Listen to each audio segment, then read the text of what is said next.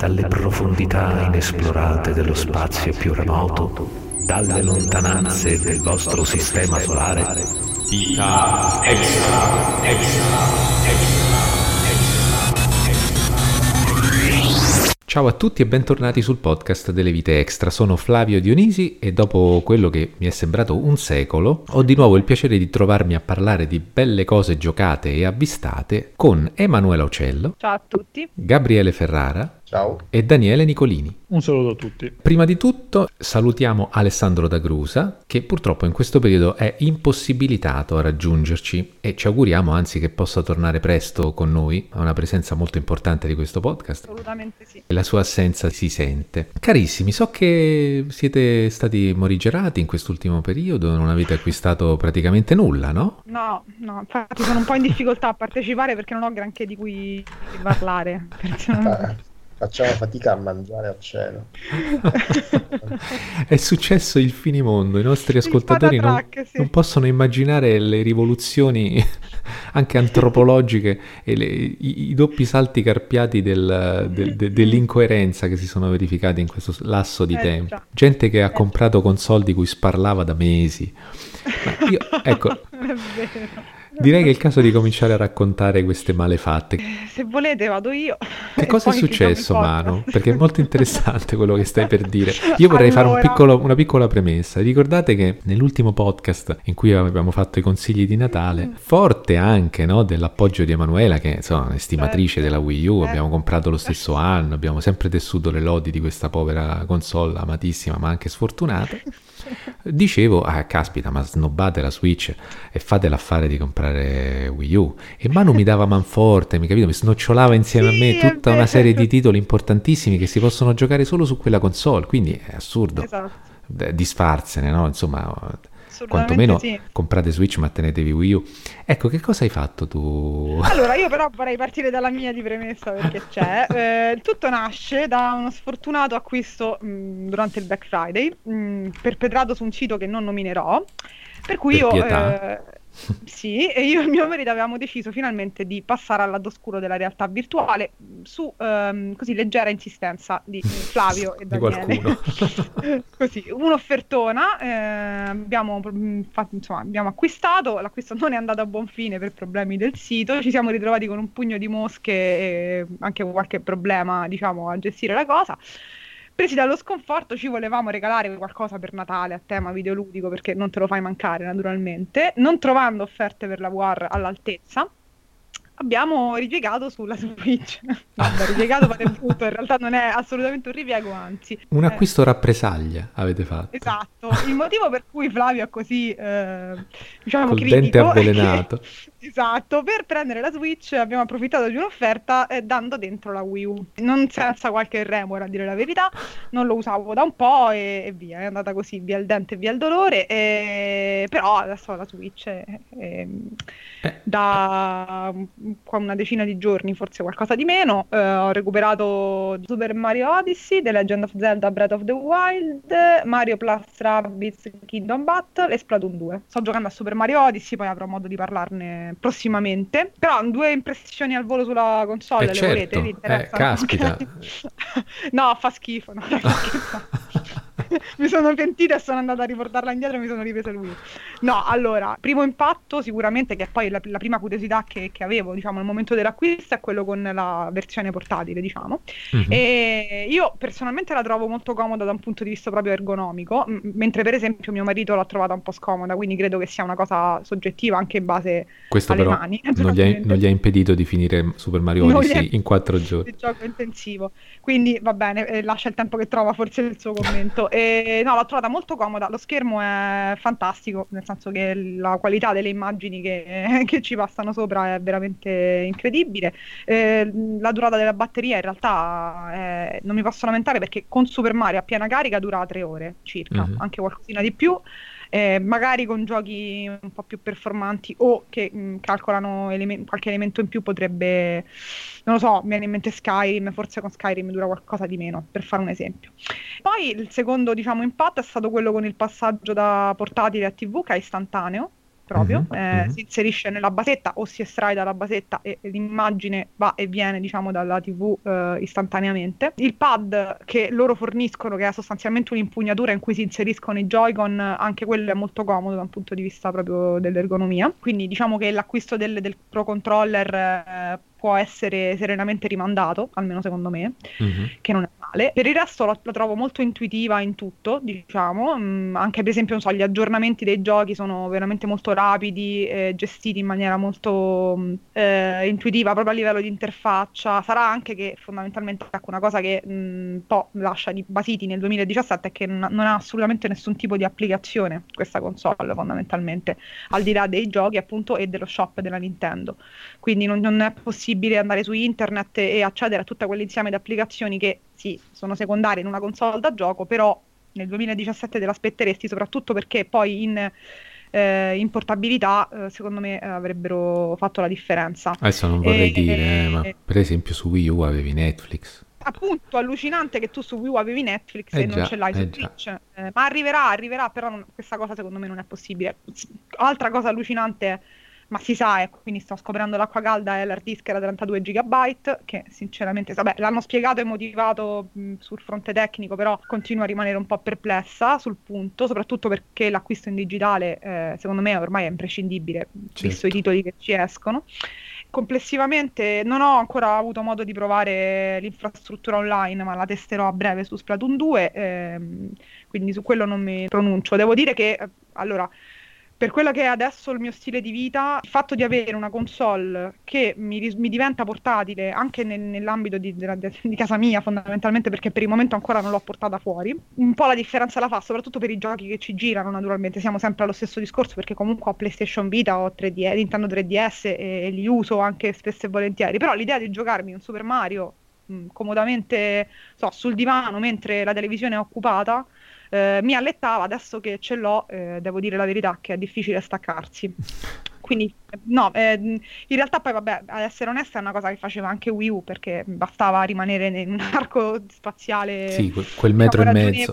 Si poteva fare anche con Wii U, eh, per carità di Dio, quindi non è che anche questa non è una novità assoluta, però lo schermo è tutta un'altra cosa, chiaramente, rispetto a quello del paddone, quindi Mhm. neanche a dirlo. Per il resto, il mio battesimo è stato con Super Mario Odyssey, che trovo sia un gioco fenomenale, non lo devo certo dire io, quindi da questo punto di vista qua diciamo che è stato anche eh, ottimo eh, l'approccio, ecco. Però per il momento come console eh, mi sta piacendo, e soprattutto, ecco, una parola che userei per descriverla è intuitiva, in Ok, tutto. molto bene. Però Eh, non è finita qui, perché mh, però mh, in realtà questo è, stiamo andando a ritroso, perché la Switch è l'ultima cosa che è arrivata in ordine temporale. In realtà è arrivato anche il PC nuovo nel frattempo, ma è già da un po' che c'è, solo che aspettavo questo podcast per eh, annunciarlo ufficialmente. E si tratta di un assemblato, non assemblato da me naturalmente, penso mh, di media fascia, se possiamo dire così, Eh, però che mi consente di giocare serenamente a quasi tutti i giochi appena usciti, quindi per me è un- una specie di nuovo mondo, considerando che il mio precedente PC faceva fatica un po' con tutto. Stranamente, mh, uno acquista un nuovo PC, dici con cosa hai provato i suoi hai testato i suoi muscoli? Al di là di eh, riprendere in mano Ori and the Blind Forest, che sull'altro mi andava a scatti, pericolosamente, fondamentalmente non ho acquistato eh, chissà quali titoli così performanti. Eh, probabilmente la cosa più performante che ho acquistato è Tacoma, che ho anche finito e mi è anche piaciuto.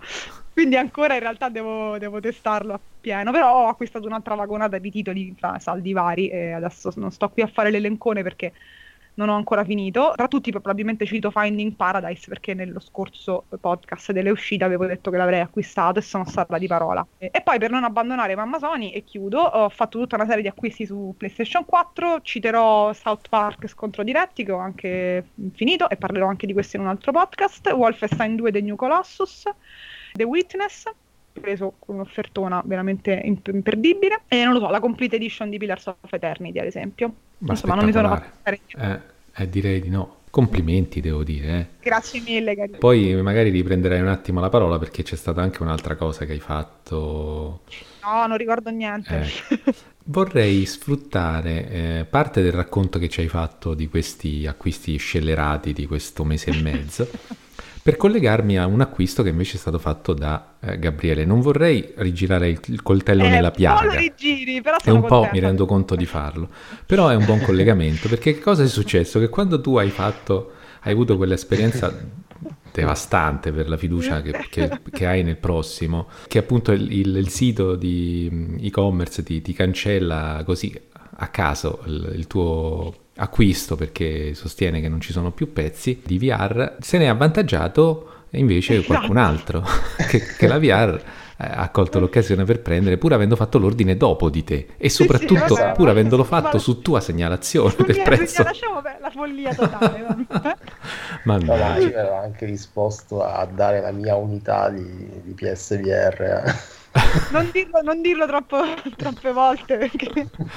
colui che ha beneficiato di questa svista del peste lo colga eh, il sito innominabile, è stato proprio Gabriele. Finalmente hai coronato il sogno. Eh. Sì, io volevo prenderla al day one, però insomma all'epoca costava in effetti un pochino perché se non ricordo male costava 400 soltanto. Ricordi insomma, bene, senza, sì. sì. Senza... Ricordi benissimo. 4,60 con la, la, la telecamerina, sì. Esatto, poi vuoi che il periodo in cui è uscita non avrei avuto forse neanche il tempo per dedicarmici, insomma, per una serie di ragioni l'ho rinviato tante volte, tante volte, fino a quando Manu non mi ha mostrato questa offerta. ecco, molto bene. Clamorosa, che, che, all'inizio pensavo fosse falsa, insomma, pensavo ci fosse qualcosa. In un certo senso lo era. Evidentemente sì. Per qualcuno lo è stato. Vabbè per me PlayStation VR è stato il secondo contatto con la realtà virtuale dopo il primo che ho avuto con Oculus. Esatto. Parliamo del, del, Kit 1. Che i più Quindi... a- affezionati si ricorderanno, noi abbiamo iniziato le nostre trasmissioni col podcast proprio con, con una puntata in cui tu raccontavi la tua esperienza sì. con... sì, e nonostante tutti i limiti che poteva avere, soprattutto in termini di risoluzione, era 720p comunque l'effetto immersivo era strabiliante, ma, ma anche insomma, eh, chiaramente le demo che c'erano all'epoca erano molto rudimentali, no? fatte in Unity in mezz'ora, e, eppure comunque riuscivano a, a sconvolgerti. Però è chiaro che PlayStation VR, insomma, tutte le caratteristiche di un prodotto no, realizzato comunque pensando al consumatore, all'utente, al giocatore che si aspetta qualcosa di, di molto valido e in effetti, in effetti lo è. Quindi ho fatto questa piccola spesa pazza, ma in effetti l'ho pagato poco comunque. 200, mm, 200 euro ho preso il bundle con il visore, la camera e una copia di PlayStation VR World però poi in un secondo momento ho preso i move e ho fatto la pazzia questa è veramente la pazzia di prendere Skyrim uh, eh, VR oh. a, 70, sì. Mm. Perché avevo i draghi dentro il cervello che... Un fuso rodato dentro l'anima. Dai, eh, una cosa a prezzo pieno dovevi prenderla, che cavolo. Eh. Eh, però ripensandoci onestamente quei soldi avrei investiti per, per prendere Reds, Tamper eh, eh già, e Super 8 per dire, cioè avrei preso questi tre capolavori. Eh, mica male, sì. Ma l'hai già provato tu? Eh sì, l'ho provato. Allora, eh, per certi versi comunque è notevole l'impatto perché è un gioco di quelle proporzioni, no? ritrovartelo in VR è comunque singolare ancora oggi. Però è chiaro che ancora l'hardware non è in grado di gestire, secondo me un open world eh, in VR, magari quando sei nei dungeon è notevole perché gli spazi sono chiusi e quindi vedi tutto abbastanza bene. Però all'esterno chiaro che eh, i dettagli in lontananza comunque fisicamente non li puoi vedere benissimo con quella risoluzione. E, e poi forse anche i movimenti no, del personaggio, eh, beh, tutti sapranno che in Skyrim, così come in Oblivion, i personaggi slittano sul terreno mm. piuttosto che camminare. Quindi eh, il bello della VR è che tutte le sensazioni vengono amplificate al punto che anche il più piccolo dettaglio ha un peso molto rilevante no, sull'esperienza. Quindi anche questa cosa, che, che, il personaggio non si sposta con un passo, diciamo, credibile, può, può darti sensazioni strane, no? mm-hmm. eh, però devo dire che i combattimenti, per esempio, sono incredibili perché percepisci la fisicità uh, dello scontro ma anche quando qualcuno ti si avvicina con eh, un fare minaccioso, no? entri proprio in ansia, cioè, è, una cosa, è, una cosa, che normalmente non succede. Perché, eh, per esempio, ero fuori in esplorazione e a un certo punto mi si è avvicinato un ladro che mi intimava, insomma, di dargli tutto il mio oro e, e mi ha messo paura. Quindi invece, mentre nel gioco normale l'avresti caraccato di botte, qui invece hai alzato le mani, tieni tutto, tieni tutto. mi ha fatto fuori in due secondi perché ero di livello 1, perché ho avuto l'ardire di esplorare ovunque senza, senza, uccidere nemmeno un mob prima, perché ero troppo curioso no? di vedere di vedermi giro. Però per, per, chiudere il discorso dirò una cosa molto importante secondo me anche per chi non l'ha mai provata la VR, cioè sono rimasto sorpreso dal notare come le esperienze che finora mi hanno insomma, colpito di più appartengono a generi all'apparenza inconciliabili con, con la VR. Per dire, la demo di Star Child, che è un, un'avventura a scorrimento laterale, mm. 2D e mezzo, che uno dice ma che, che, che, stai a fare un gioco in VR così Pure io l'ho rigiocata quasi quanto quella di Battlefront perché il senso di profondità dello scenario è sconvolgente poi quando dopo qualche giorno ho notato che dentro la confezione c'era pure il cavo di prolunga per l'HDMI quindi ho potuto giocare a una distanza decente da, dalla camera è incredibile poter proprio quasi infilare il proprio corpo no, dentro il livello, perché tu puoi affacciarti dentro il livello e vedere dettagli in qualsiasi punto. E eh, questo l'ho notato con la, con la, demo di Moss tantissimo, sì, sì. Mm, che ti spinge ah, anche a farlo. Sì. sì. è fantastico quando vedi poi il tuo riflesso, no? il, il sì. riflesso del tuo volto sul film chat. Anche Moss comunque mi ha fatto un assist, pure quello no? è fantastico, è uno dei migliori forse tra le demo sì, disponibili. Di quelle del secondo demo disc 2, Moss è quello che credo di aver preferito. Bellissimo, veramente. E poi Bound, che l'hanno dato oltretutto col Plus qualche eh, mese sì. fa, è sconvolgente secondo me.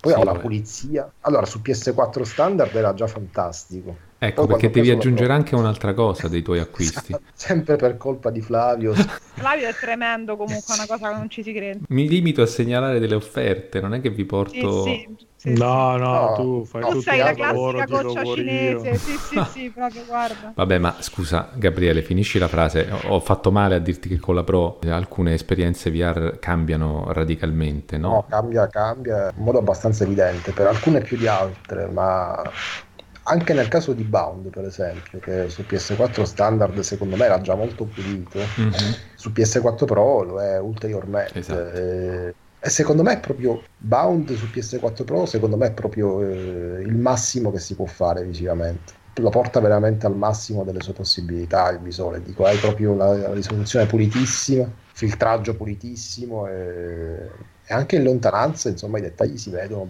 discretamente bene. Poi beh, eh, ha anche uno stile comunque si presta, sì. particolare, laoponio, a bassa densità di poligoni, quindi ha delle geometrie semplici che si apprezzano parecchio.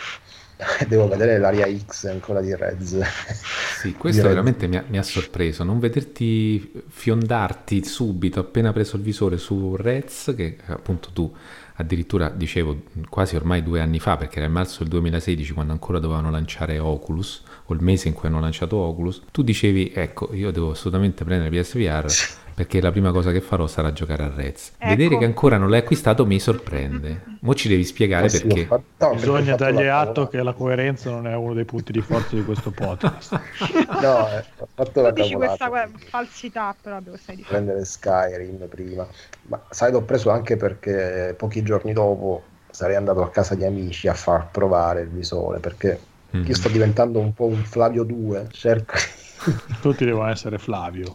Dai, smettete. No, è invece interessante quello che dici del far provare agli altri, perché sì, anche sì, Emanuela sì. adesso si comprerà la VR. Allora, Co- cosa è successo? comprata tecnicamente. è però. vero.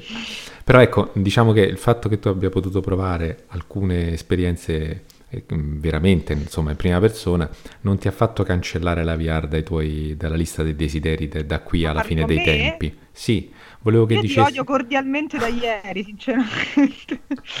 da ieri rispetto al giorno della registrazione, chiaramente, perché, eh, cari ascoltatori, dovete sapere che eh, l'uomo chiamato goccia cinese Flavio eh, ieri mi ha fatto provare sia eh, Rez Infinite, per cui adesso io non riesco a pensare più a nient'altro che a quello che ho provato con quel visore addosso. È stata un'esperienza psichedelica meravigliosa. Tra l'altro, rispetto alla mia prima, la mia unica prova con Farpoint ho sperimentato effettivamente il fatto che il mondo di gioco effettivamente è a 360 gradi. A me questa cosa mi ha totalmente spiazzata, non riuscivo, anche se la prova è durata poco, però la cosa che ho notato è che magari 10 minuti, 15 minuti di prova in realtà poi col caschetto sembra molto di più. E non riuscivo, cioè l'idea di dovermi girare alle volte per, per vedere effettivamente i nemici alle mie spalle mi risultava Vabbè. difficile proprio da metabolizzare. È una eh, forse la cosa rivoluzione, che più sì. mi ha scioccato. Sì, è stata la cosa che più mi ha scioccato assieme alla. Userò un termine che forse non descrive bene quello che ho provato. Comunque la comodità dell'esperienza, mi spiego. Eh, la mia l'unica prova, mh, sempre con Farpoint, è stata mh, bella perché vi ho detto comunque che sono rimasta abbastanza sbalordita, però anche traumatica per tutta una serie di elementi del gioco mh, di cui ho già parlato.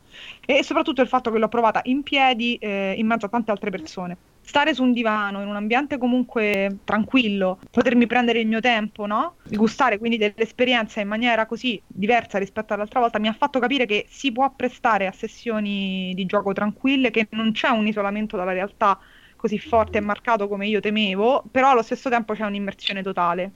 E questo per il mio scetticismo, se eh, qualcuno avrà voglia di andarsi a recuperare il nostro podcast iniziale sulla realtà virtuale potrà sentirmi magari dire proprio queste cose qua, eh, è stata una mm, toccasana, una mano santa perché mi sono, ritro- mi sono ri- riuscita a concepire con addosso quel caschetto in casa mia a giocare, anche tutti i giorni volendo. Mentre prima questa cosa mi dava cioè, un po' di, di dubbio, ecco, mettiamo Mhm. così, ero un po' scettica sull'effettiva fruibilità per me di questo caschetto su base quotidiana, o comunque mh, più di una volta ogni tanto. Per il resto poi ho provato anche la demo della versione VR di The Last Guardian.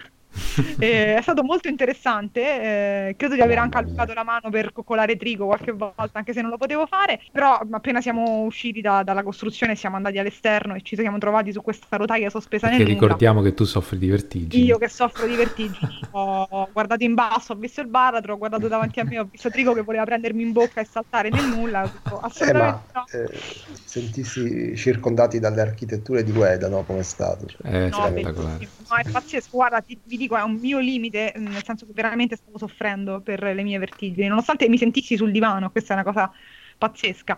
Però secondo me è quello che dicevo ieri a Flavio e anche a Daniele, è che quel gioco in particolar modo, secondo me, mh, in questo modo trova proprio la sua eh, consacrazione. Cioè, mh, io credo che, spero che facciano, insomma, qualcosina di più di una semplice demo. Sì. Quindi assolutamente è stata una prova che ha semplicemente confermato l'acquisto del Black Friday che purtroppo non è andata a buon fine e ha avuto il risultato di mettermi addosso una scimmia ancora più, più forte. Guarda Manu, il problema è risolto. Aspetti la fine di questo podcast. Quando Flavio consiglia una nuova console, prendi quella console, la porti a, in offerta e ti fai dare la via. Perfetto. Aspetta, quale Oppure console posso consigliare? sito vedremo il bundle eh, Manus Edition. di- Adesso consiglierò la Switch, così. Ecco, bravo, così vado via subito. Comunque Rez, Gab, mh, prenditi Rez e giocalo. Io veramente sul serio non riesco a pensare a nient'altro da ieri. No, ma eh, guarda, eh, se non lo mettono in sconto prendo a questo punto a prezzo No, pieno. Che poi veramente ho preso Skyrim. Non ci Hai preso Skyrim, pensare. hai preso Vabbè, 70 ma euro. però secondo me ci può stare l'acquisto di Skyrim perché comunque que- forse è una delle cose che fa più gola attualmente disponibile. vero. Vabbè, avevo veramente una curiosità morbosa. Eh, avevo eh, veramente i draghi io. dentro il cervello che Ma sputavano. sì, ci sta, ci sta. Eh. Ma senti, l'hai provato anche con la Pro? Hai avuto modo di vedere se migliora Sì. o... e che Eh, ci allora, dici? eh, migliora, nel senso che cioè, allora, semplicemente il gioco va a una risoluzione più alta, non c'è comunque una ottimizzazione Specifica. eh, sì, oculata. Po- potrebbe arrivare forse in futuro, però comunque pur con la semplice risoluzione più alta si nota soprattutto negli ambienti chiusi, ripeto, mo- molta più pulizia, questo sì. Mhm. meno aliasing, ma questa è una prassi secondo me comunque in tutti i giochi PSVR su PS4 Pro hai sempre matematicamente risoluzione più alta perché sulla PS4 standard deve andare a 1080p quindi Mhm. PS4 Pro va oltre la risoluzione del visore di conseguenza hai più pulizia Eh, però per esempio Bound ti ripeto mi ha impressionato tantissimo cioè, che era già perfetto su, su Sì. PS4 standard Benissimo, quindi di titoli hai preso poi a Skyrim? Sì, ho preso Skyrim, eh, soprattutto per farlo provare, ripeto, a questi amici che amano il fantasy e la fantascienza. E mi sono Ecco, detto, se io sì. eh, in sequenza la demo di Battlefront e Skyrim mi piangono e poi vanno È probabile, è probabile, sì. Allora, con Battlefront è stata la prima demo che ho fatto provare. Tutti, tutti quanti, eh, eh, anche se giustamente dico erano tre persone, quindi provandolo a turno, eh, gli altri due hanno visto il primo. No? Chi l'ha provato per ultimo ha visto già la reazione degli altri due. Eppure anche l'ultimo che ha provato la demo di Battlefront, quando è entrato nell'abitacolo, è saltato alla serie. Perché la sensazione di presenza lì è veramente sì, quello uno che mi ha lasciato impressioni migliori. Eh, a parte che due di loro soprattutto sono stati veramente un quarto d'ora a pigiare i tasti dentro l'abitacolo prima di partire. E poi vabbè, con Skyrim hanno avuto comunque, sai, quella sensazione particolare di vedere da, da dentro la, la prospettiva no, della realtà virtuale ambienti molto familiari perché loro hanno passato anche 700 ore su Skyrim per rivedere comunque certe location no?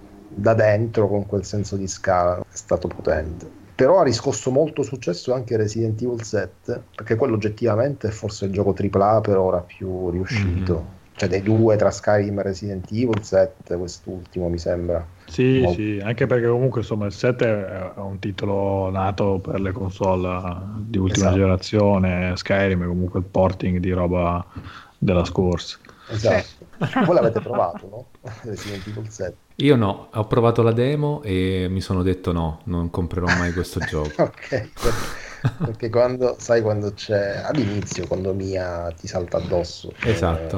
Eh, io ho chiuso gli occhi lì veramente ragazzi e poi veramente confortevole secondo me a parte di quello spavento no? Eh, l'ansia mm-hmm. però non ho avuto problemi di motion sickness ad esempio in Resident Evil 7 in Skyrim un po' sì onestamente mm-hmm. Resident Evil 7 no in Skyrim c'è il teletrasporto no?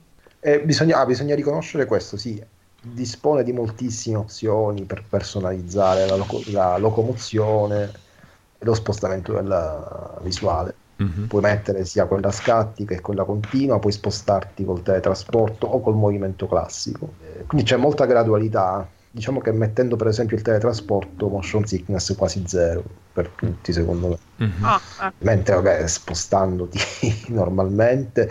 Però ecco, c'è una cosa importante che in alcuni giochi vedo è stata già implementata, che c'è quel filtro che ti riduce eh, il, il, campo, campo visivo. Sì quando ti sposti rapidamente o quando ruoti la visuale fa miracoli secondo me. Quindi anche quello insomma va considerato. Skyrim con le giuste impostazioni può essere secondo me confortevole più o meno per tutti. E chiudendo un occhio sulla grafica perché comunque c'è proprio un downgrade di poligoni e di texture però chiudendo un occhio su quello, insomma, è Skyrim in VR come te lo saresti sempre sognato. Insomma. E vabbè, eh, già voi due avreste ampiamente sostenuto l'industria videoludica per i prossimi otto mesi. Sentiamo anche Daniele cosa, anche più, eh. come ha contribuito. No, io mi sono limitato a fare anche io il passaggio alla Pro con un'offerta che fortunatamente mi è costata un, es- un, esborso veramente minimo, esatto. anche solo mi avessero ridato la PlayStation 4 nuova liscia l'avrei probabilmente fatto ugualmente perché era comunque una console nuova.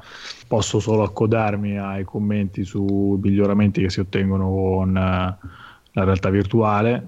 La realtà virtuale con PlayStation VR era godibilissima per me già con la con la PlayStation liscia, però effettivamente con eh, PlayStation Pro c'è un discorso di pulizia generale che migliora parecchio alcuni giochi, meno quelli che ho avuto modo di provare con mano questi ultimi due o tre giorni, che è il tempo che ho avuto per, uh, per me testare la, la, nuova Pro. Insomma, considerato che spesso e volentieri il problema della VR è proprio il fatto che magari la risoluzione non è eccezionale, la, gli elementi più lontani si vedono un po' sfocati, eh, sono proprio quelle cose che con, con il passaggio passaggio alla Pro mi sembrano che vengono migliorate maggiormente, quindi insomma l'esperienza generale ne guadagna. Sì. Mi sembra anche questo, però insomma non, non, non, mi sento di darlo come dato sudato, che questo effetto mi dia qualche fastidio meno, meno anche in termini di motion sickness.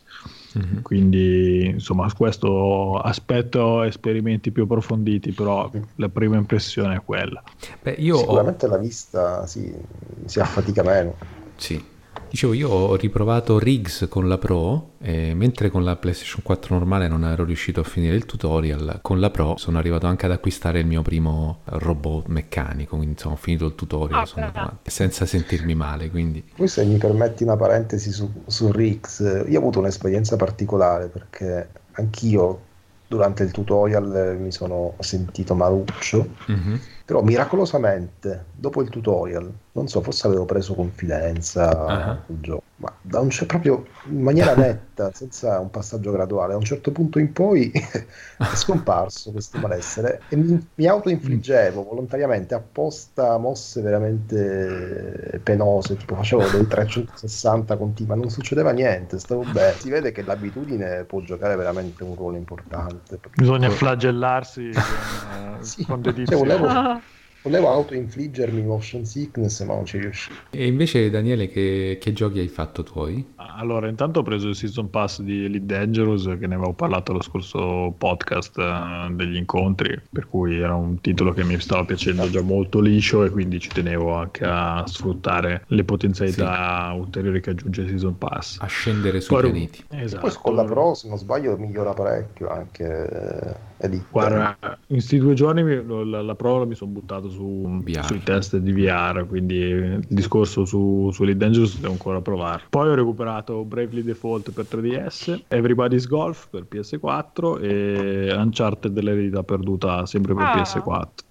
E invece per PC eh, ho, mi sono lanciato a fare l'Humble Monthly eh, che offriva tra le altre cose con certezza Quantum Break e quindi ho recuperato Quantum Break. Ottimo. Fatto bene. Chiudo io questa sezione del podcast con gli acquisti eh, sottolineando che sono sempre quello che fa, diciamo, da apripista e questo mi espone un po' a, a fare gli affari meno roboanti, no? Perché così come con la VR, avendola presa il primo giorno, praticamente dopo un anno l'avete presa a metà prezzo, anche meno, ma va bene così. Anche con la Pro ho usufruito di questa offerta fine novembre un'offerta che sembrava irripetibile e alla fine sono quello che l'ha pagata più di tutti però vabbè, vabbè va, non di tanto, va benissimo. Dai, non di tanto, sì, no, ma... Però ecco, quello che, che, poi è successo una volta che subito, perché chiaramente io la Pro l'ho presa esclusivamente per la PlayStation VR, visto che non ho televisioni 4K né a breve termine prevedo di acquistarne. Quello che, che, che, ho sperimentato è stata una grande sorpresa perché ditemi se siete d'accordo su questa percezione che ho avuto io per quanto riguarda soprattutto la stampa, ma mi sembra che questo eh, miglioramento che io ho percepito assolutamente sostanziale e importante proprio nel comfort dell'utilizzo del caschetto, mi sembra che questa, questa entità del miglioramento sia stata molto sottostimata da parte della stampa. Cioè io non ho, non ho proprio mai sentito restituito nei, nelle prove che sono state fatte da quando è uscita la Pro dei, dei, giochi VR, non ho mai sentito restituito questo entusiasmo che invece ho vissuto io e penso che possiate confermare, perché io se parlo di Rez, eh, il gioco, complice il fatto che nel passaggio dei dati ho perso le aree sbloccate, l'ho rigiocato tutto da capo ed è stata un'esperienza sia su, appunto dicevo sul comfort per la vista, sia per quanto riguarda l'area X proprio in generale, su, a livello tecnico del, di quanto sono definiti gli oggetti, anche non, non, troppo vicini, insomma, è cambiata tantissimo. Io ho fatto un'esperienza nuova, così come con Solus Project. Io ho fatto all'interno di Solo, dell'esperienza VR di The Solus Project cose che non facevo quando avevo la PlayStation 4 standard, cioè mi sono messo a perdere tempo, ma molto tempo, a guardare il paesaggio anche in lontananza. Cioè io ho apprezzato... Eh, infinitamente di più l'ambientazione di The Solus Project grazie a PlayStation Pro. E, e ho mh, giocato molto di più Solus Project. Eh, che, che, già è per la VR allungare no? le tempistiche eh, delle, esatto, delle singole sessioni è, è, importantissimo, è fondamentale, credo. Proprio questo, cioè sono aspetti che a me non è sembrato che siano stati sottolineati. Ora posso capirlo che sia Sony a dire caspita, abbiamo quanti milioni di, di PS4 standard piazzati. Eh, non possiamo dire che la PlayStation VR è molto più valorizzata da, da, da, dalla Pro perché eh, magari chi, chi, ha la standard e non prevede di fare l'acquisto di una nuova console dice vabbè ma io la VR allora per ora non me lo certo. compro ecco lo capisco che lo faccia Sony ma che un giornalista non sottolinei a dovere quanto sia secondo me un complemento quasi obbligatorio per usufruire della VR al meglio per me è grave Dite la vostra. Ma secondo me il discorso è se, cioè, per esempio, io non vedo motivo per cui PlayStation dovrebbe in qualche misura non mm. sottolineare questa cosa. Perché io, per esempio, come te, ho recuperato VR l'anno scorso e sono andato avanti felicissimo un anno. Sì, certo. Con, con chiaramente insomma, un, un, limite tecnico che si evidenziava in certi giochi più che in altri e che con PlayStation 4 Pro si è reso un po' più evidente perché alcuni giochi mi sembrano fare un salto comunque abbastanza significativo però insomma se mi avessero detto di andare avanti con la liscia ci sarei andato serenamente avrei, mi sarei continuato a godere assolutamente la, la, VR come me la stavo godendo fino a quel momento. Penso che in una qualche misura il discorso sul peso nel racconto di PlayStation 4 Pro è stato legato al fatto che intanto PlayStation 4 Pro, proprio per come è stata presentata, era un discorso soprattutto legato a quelle che erano le migliorie del gioco classico. Quindi ti dava una sprint sul discorso 4K eh, e quindi era la massima fedeltà visiva che potevi ottenere a schermo e quindi c'era stata un, una grossa accelerazione secondo me sotto quell'aspetto proprio dal punto di vista di quella che era la presentazione del prodotto che in una certa misura è stato anche quello con cui si è riflesso poi nel racconto di chi eh, l'ha raccontata, anche perché per la stragrande massa dei possessori di PlayStation quello era il punto su cui soffermarsi. Vale la pena o no? se io ho un televisore 4K o non 4K di fare questo passaggio perché effettivamente poi i possessori di PlayStation VR non erano ancora tantissimi, quindi era una questione relativamente marginale. Quindi secondo me il discorso su, su, come è stata raccontata è lì, oltre al fatto che appunto insomma, non mi sento di dare giudizi definitivi perché appunto ho provato solo qualche, qualche titolo per ora, però mi sembra che ci sia anche un grosso scarto su quanto il singolo gioco è capace di sfruttare questa potenza in più. Nel senso ci sono alcuni giochi su cui ho visto un salto abbastanza netto, altri giochi sono rimasti sostanzialmente uguali e quindi anche quello forse ha fatto parte della confusione, nel senso che comunque se ti capita di, di dire provo questi due giochi, mi sembrano uguali, forse le conclusioni che tiri è PlayStation 4 Pro non mi dà niente in più. Sì, posso anche dire che forse io mi riferisco alle reazioni al momento del lancio No, in effetti, al momento del lancio della Pro Anche ci sono quello, state le reazioni. Poi sono arrivate. Esatto. Cioè, il discorso è che tanti miglioramenti sono arrivati poi Dopo. con patch consecutivi. È vero, è vero. Ma io ricordo, infatti, al momento del lancio della Pro, molti, eh, sì, per esempio Digital Foundry, no? per fare un nome, hanno testato alcuni giochi VR, soprattutto Robinson, notando miglioramenti comunque evidenti. Sì con eh, Robinson. Però da quel momento in poi non c'è stata molta risonanza a livello giornalistico, forse perché evidentemente è un discorso di numeri, qua concordo con Daniele. Certo, no? certo. Cioè, la gente è più interessata generalmente a livello di grande pubblico no? a, ai miglioramenti che comporta sul gioco tradizionale, sulla TV 4K e via dicendo. Però sì. è giusto, eh, dare pe- bisognerebbe dare più peso anche a questo, secondo me, assolutamente.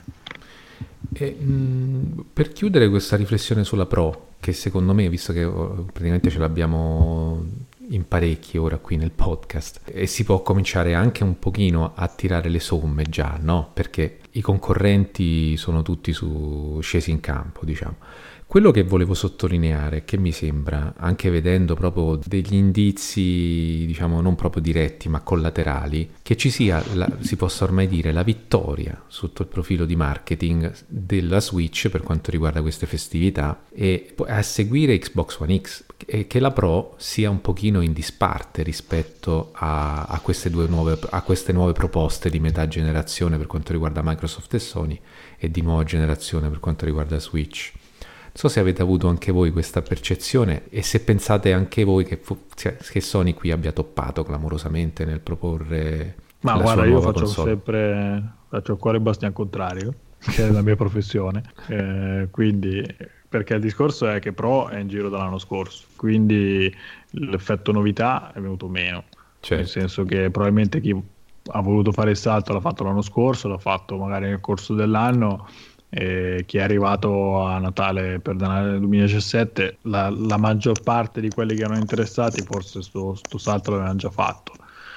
Per Switch e Xbox One X Natale 17 è la prima festività, festività dove girano i regali e dove la puoi regalare, quindi tra l'altro insomma, X sicuramente ha un attimo spinto sul discorso della, della, potenza, però mi sembra che se vogliamo proprio incoronare qualcuno a sto giro il, che vince veramente Switch, nel senso sì, comunque sì. No, infatti, un anno fa X io pure avrei avuto tantissimi dubbi su quello che avrebbero potuto tirare fuori, invece stiamo adesso a Natale con uno degli anni di esordio di console più soddisfacenti che si poteva immaginare con uh, Zelda, eh, Super Mario, Xenoblade, Splatoon, ARMS, insomma un parco titoli che al lancio per esempio di Xbox One e PlayStation 4 insomma era difficile anche per loro al giro dei 365 giorni immaginarsi due o tre assi così importanti da calare subito al primo anno. Però ecco quindi per per chiudere diciamo, il discorso dell'impressione che ne ho ricavato io, gli indizi a cui facevo riferimento sono banalmente i volantini delle grosse catene di elettronica che nelle offerte natalizie mettevano Switch e Xbox One X in primo piano e di fianco c'era la, la S, la PS4 sì. Cioè questo mi è, mi è, sembrato sconvolgente che la Pro non ci fosse proprio, ecco, questo mi sembrava un po' troppo pur non essendo la novità del momento, ecco. Però, sai, devo dire una cosa, credo che comunque a livello di numeri, considerando però anche PS4 standard, eh, PS4 abbia venduto più di Switch eh, e Xbox One durante mm-hmm. sia il Black Friday che durante le festività natalizie. Secondo me bisogna considerare una cosa a livello di percezione, probabilmente noi crediamo che Switch eh, e One X stiano vendendo uno sfracello, anche perché a livello di produzione sono molto cauti sia Nintendo che, che, Microsoft, siccome sono sempre in sold out, ma anche perché sono prodotte comunque non dico col contagocce, ma, ma quasi. Mm-hmm. Cioè, dati alla mano, credo proprio che, che, Sony abbia comunque venduto di più negli ultimi mesi rispetto a, alle concorrenti. E un'altra cosa che mi fa riflettere è che probabilmente, sai qual è eh, la più grande rivale di PS4 Pro? È la PS4 standard, perché la gente continua a prendere quella eh sì. che la trova a prezzi ma che è assolutamente sensato perché comunque appunto cioè, alla fine della fiera eh, lo schermo 4K è roba per pochi la VR pure e quindi insomma se tu hai, non hai questi due elementi perché ti spingono sulla Pro non ha nessun senso di, di fare questo investimento per ora di, sì, no, io non l'avrei fatto, di 100 certo. e passa euro di differenza per avere una cosa che non sfrutti. Quindi, sì, è, eh, è molto indirizzata al giocatore comunque molto più esigente, no? Al giocatore va bene, è lo, stesso discorso, è lo stesso discorso di One X, cioè se, sì hai creato due fasce per cui se tu hai soldi e vuoi eh, l'esperienza massima te la puoi permettere. Però se vuoi restare sul carrozzone della, esatto. de, de, del gioco moderno senza per forza svenarti hai una possibilità molto semplice che sono le versioni base. Con One S hanno fatto veramente delle offerte molto aggressive. Non so se avete visto certi bundle a 230 sì. euro anche. Ma guarda mi ricordo quest'estate quando è stato che, che addirittura Amazon l'aveva proposta a 150, quindi... Va bene, per chiudere il discorso console nuove, penso che siamo tutti soddisfatti, no? Di aver fatto i nostri acquisti. Decisamente. Sì. Io ho ancora tu... il segnale del VR in faccia. Quindi... Gab, te lo dico adesso, sfruttala finché puoi entro giugno. Perché in estate da, non si può da usare. giugno a, a, metà settembre, fine settembre è in, inutilizzabile. Ma anche con il condizionatore a 16 gradi. Eh. Con il condizionatore non ho provato, Col però ti assicuro che con la, avere la plastica in faccia eh, con sopra no, i 25 gradi è, improba- è un'esperienza eh, io... che sconsiglio. Quando ho fatto la recensione di Teseus, eh, che ci ho dovuto giocare a luglio, ho iniziato proprio dicendo questa cosa che era stata durissima col caldo, ma è vero, è impressionante, è proprio impossibile. In effetti questo è un limite che, che vabbè, nel tempo immagino verrà in qualche modo mitigato. Sì. Un paio di ventoline tipo quello dei cappelli del parco divertimenti. sì. Per passare invece al software ho preso Tower 57 che avevo detto che avrei preso quindi lì la coerenza c'è stata. Mi sono procurato GT Sport, uh, super offerta perché il povero GT Sport ha avuto un calo di prezzo quasi istantaneo, visto che non immagino delle vendite non proprio esaltanti. Ho preso per VR Megaton Rainfall, che è stato per quel poco che ho provato, l'ho provato un paio di volte mettendomici di, con le buone intenzioni, è stato abbastanza una delusione, soprattutto perché era supportato da un sacco di buone recensioni e invece proprio la meccanica di gioco e in generale non mi ha convinto quasi in niente, salvo mm. il, il discorso di dover combattere un'invasione aliena che comunque sono temi sempre che mi interessano e Doom VFR che poi io penso che la F stia Ciao. per fucking ovviamente sì, sì. Doom V fucking R Cavolo? Quindi l'hai preso? Ecco, eh, mi è stato gentilmente regalato da qualcuno eh, per il mio recente compleanno e devo dire che è stato il regalo perfetto perché te- sono quei titoli che magari io non comprerei, ma è perfetto vederselo invece regalato perché avevo una fortissima curiosità, un po' di paura per quanto riguardava determinate caratteristiche del gioco, non ultima quella della possibilità della nausea e quindi potersi togliere la curiosità senza dover fare un esborso che poi magari uno si pente di aver fatto è perfetto. Subito, appena l'ho ricevuto, mi sono precipitato a provarlo. Ho giocato una oretta che è filata via, che più liscia penso non poteva, e niente, mi ha conquistato su tutta la linea perché alcuni si lamentano che per assurdo sia meglio eh, utilizzare il, il, pad piuttosto che eh, il macchinoso sistema di spostamento del PlayStation Move. Io non sono d'accordo, c'è fra l'altro uno spazio dedicato, libero, in cui affrontare in quantità i demoni a orda continua e in cui proprio impratichirsi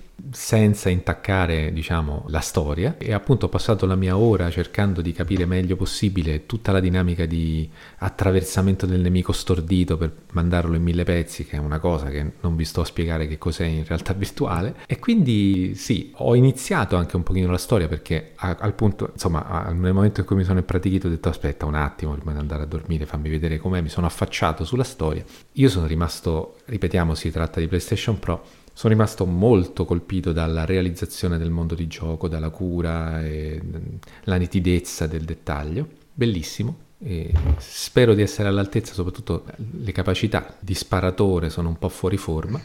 il cugino di Carmack l'avrebbe già finito. Hai avuto modo di provarlo con il controller AIM, quello di Farpoint? Purtroppo non ce l'ho perché quello è un aggeggetto molto costoso. Mm, e, sì. e però dicono che sia, mm, sia, ottimo. A me non convince molto perché nel gioco si hanno due mani e sostanzialmente una tiene la granata, l'altra tiene la pistola o il fucile a canne mozze inizialmente, almeno sono due armi, e avere invece tutte e due le armi sul lane controller a me risulta strano, visto che in realtà nel gioco, nella realtà virtuale che poi eh, è quella certo. percepita, certo. tu hai le mani separate, quindi questo certo. mi ha fatto storcere un Scusami, po'. Ma quindi usando il pad normale, mm-hmm. non c'è comunque sempre la meccanica del teletrasporto. Cioè io penso che sia proprio sì. pensato in quel modo il gioco. Sì, quindi... sì, con il grilletto mi pare L2, puntando il pad in una direzione e pre- tenendo premuto si crea il raggio di proiezione che poi lasciando il no, tasto allora... ti trasporta. Non c'è motivo di non giocarlo con i move, sicuramente il, il sistema Guarda, più adatto. Sinceramente il pad per quel poco che ho avuto lo sfizio di provarlo un attimo, a me non, non è dispiaciuto, devo dire. C'è la cosa strana che comunque tu hai le mani nel gioco completamente bloccate davanti a te e invece magari le, le sposti diversamente, no? spostando il pad in alto, in basso, lì ce le hai ferme. Ci, so, ci sono un po' di scollamenti che con i move non hai per quanto riguarda il movimento delle mani per forza. No, io penso sia solo una questione di allenamento al movimento. Sicuramente preferisco il Move, ecco. E poi sempre in VR eh, acquisto proprio di oggi, di cui non potrei essere più soddisfatto, è Ultra Wings, che è, realizza un po' un, un, sogno, che è il volo precario in VR. È davvero, davvero bello, ben realizzato per quello che ho provato quasi, quasi due ore, insomma è molto ricco di, di cose da fare, di varianti anche, da, dal volo libero che comunque ha una componente di gameplay interessante che sostanzialmente non è solo di esplorazione ma anche eh, eseguire delle cose per, avere, per ottenere dei, del denaro. Poi ho anche preso War of the Monsters, che sono questi giochi che riprendono se- quelle serie di, di, di, film sui mostri che invadono la Terra, di cui maestro insuperato è, è, sarà sempre Ishiro Honda, come saprete, insomma, colui che ha creato Godzilla. E ho voluto prenderlo perché era a buon prezzo e lo sto approfondendo. Veramente è un gioco PS2 adattato per PS4, gli hanno dato i trofei, ma è bello. E poi il gioco di cui parlerò quest'oggi, quando, quando insomma, affronteremo gli incontri ravvicinati, che è Expand. Ecco, a proposito di incontri ravvicinati, direi che è il caso di cominciare a, ad andare al cuore del, della questione del nostro podcast sugli incontri e gli avvistamenti di, di questo mese. Allora, io mi prendo la licenza di parlare velocissimamente di due titoli questo, questo mese. Me la prendo, me la concedo da sola.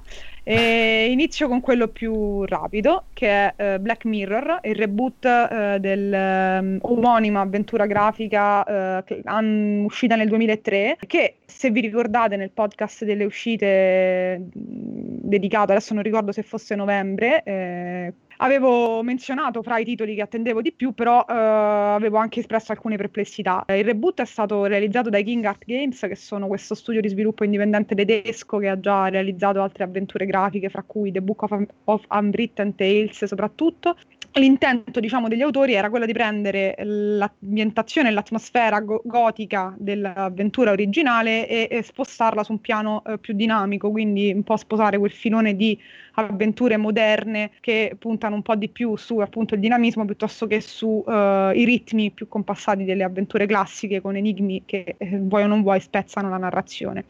E questa cosa mi aveva un po' turbata perché ho fatto già esperienza di questo tipo di passaggio con ad esempio Silence della Dedalic che mh, arrivava diciamo come seguito spirituale ma in realtà a tutti gli effetti di The Whispered World che era un'avventura punta e clicca molto classica e eh, proponendosi di dare un dinamismo alla formula in realtà realizzava un'avventura inconsistente. So che anche Siberia 3 ha avuto problemi di questo tipo, ancora non l'ho provato, eh, le premesse di questo Black Mirror potevano essere molto esaltanti ma anche eh, in realtà preoccupanti. Purtroppo eh, la preoccupazione ha vinto, nel senso che si è rivelato effettivamente un prodotto ehm, in realtà anche qui fondamentalmente scarsamente incisivo, nel senso non trovo che non abbia una sua anima e non riesca a esprimere granché. Comunque da un punto di vista narrativo siamo diciamo a quelli che sono eh, i riferimenti della serie perché in realtà il primo Black Mirror poi è stato seguito da due seguiti forse un po' meno riusciti, ma comunque molto apprezzati. Quindi si torna, diciamo, nel maniero dei, della famiglia Gordon, questo castello assolutamente lugubre e pieno di misteri, con una storia nuova, quindi nuovi interpreti e nuove, nuove situazioni. Si impersona l'ultimo discendente della famiglia che torna in realtà per la prima volta, quindi va per la prima volta nel castello di famiglia per eh, risolvere una serie di questioni legate all'eredità del padre appena morto e, e indagare fondamentalmente sulla morte del padre.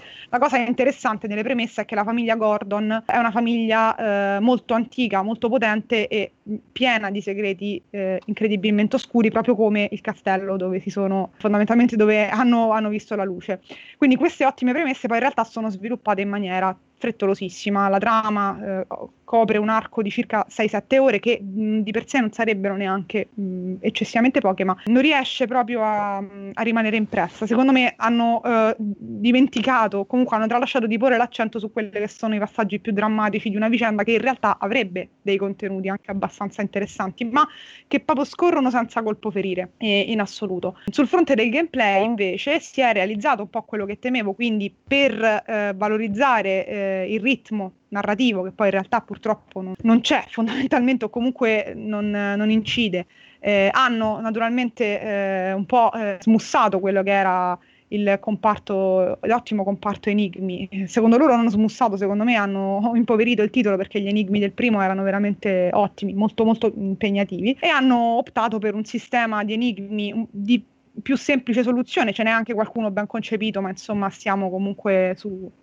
su livelli medio-bassi ehm, che si basano, sì, anche loro quasi sempre sull'inventario, inventario che è un po' macchinoso nella gestione, però è interessante perché consente di mani- manipolare gli oggetti, in alcuni casi è comunque di ruotarli, quindi di osservarli da varie angolazioni. E niente, mh, le sezioni in cui c'è questo dinamismo tanto decantato sono sezioni in cui vendere cala la pelle perché si può morire naturalmente, ma anche nel, nell'originale era possibile non sono granché neanche quelle, ma mh, in realtà ci sta, nel senso che non è che secondo me potevano essere un po' più coraggiosi in alcune idee, non sono riusciti in niente pur- purtroppo, devo essere abbastanza critica su- con questo titolo perché mi ha delusa. Eh, Raramente no? ti ho sentita usare questi sì. toni.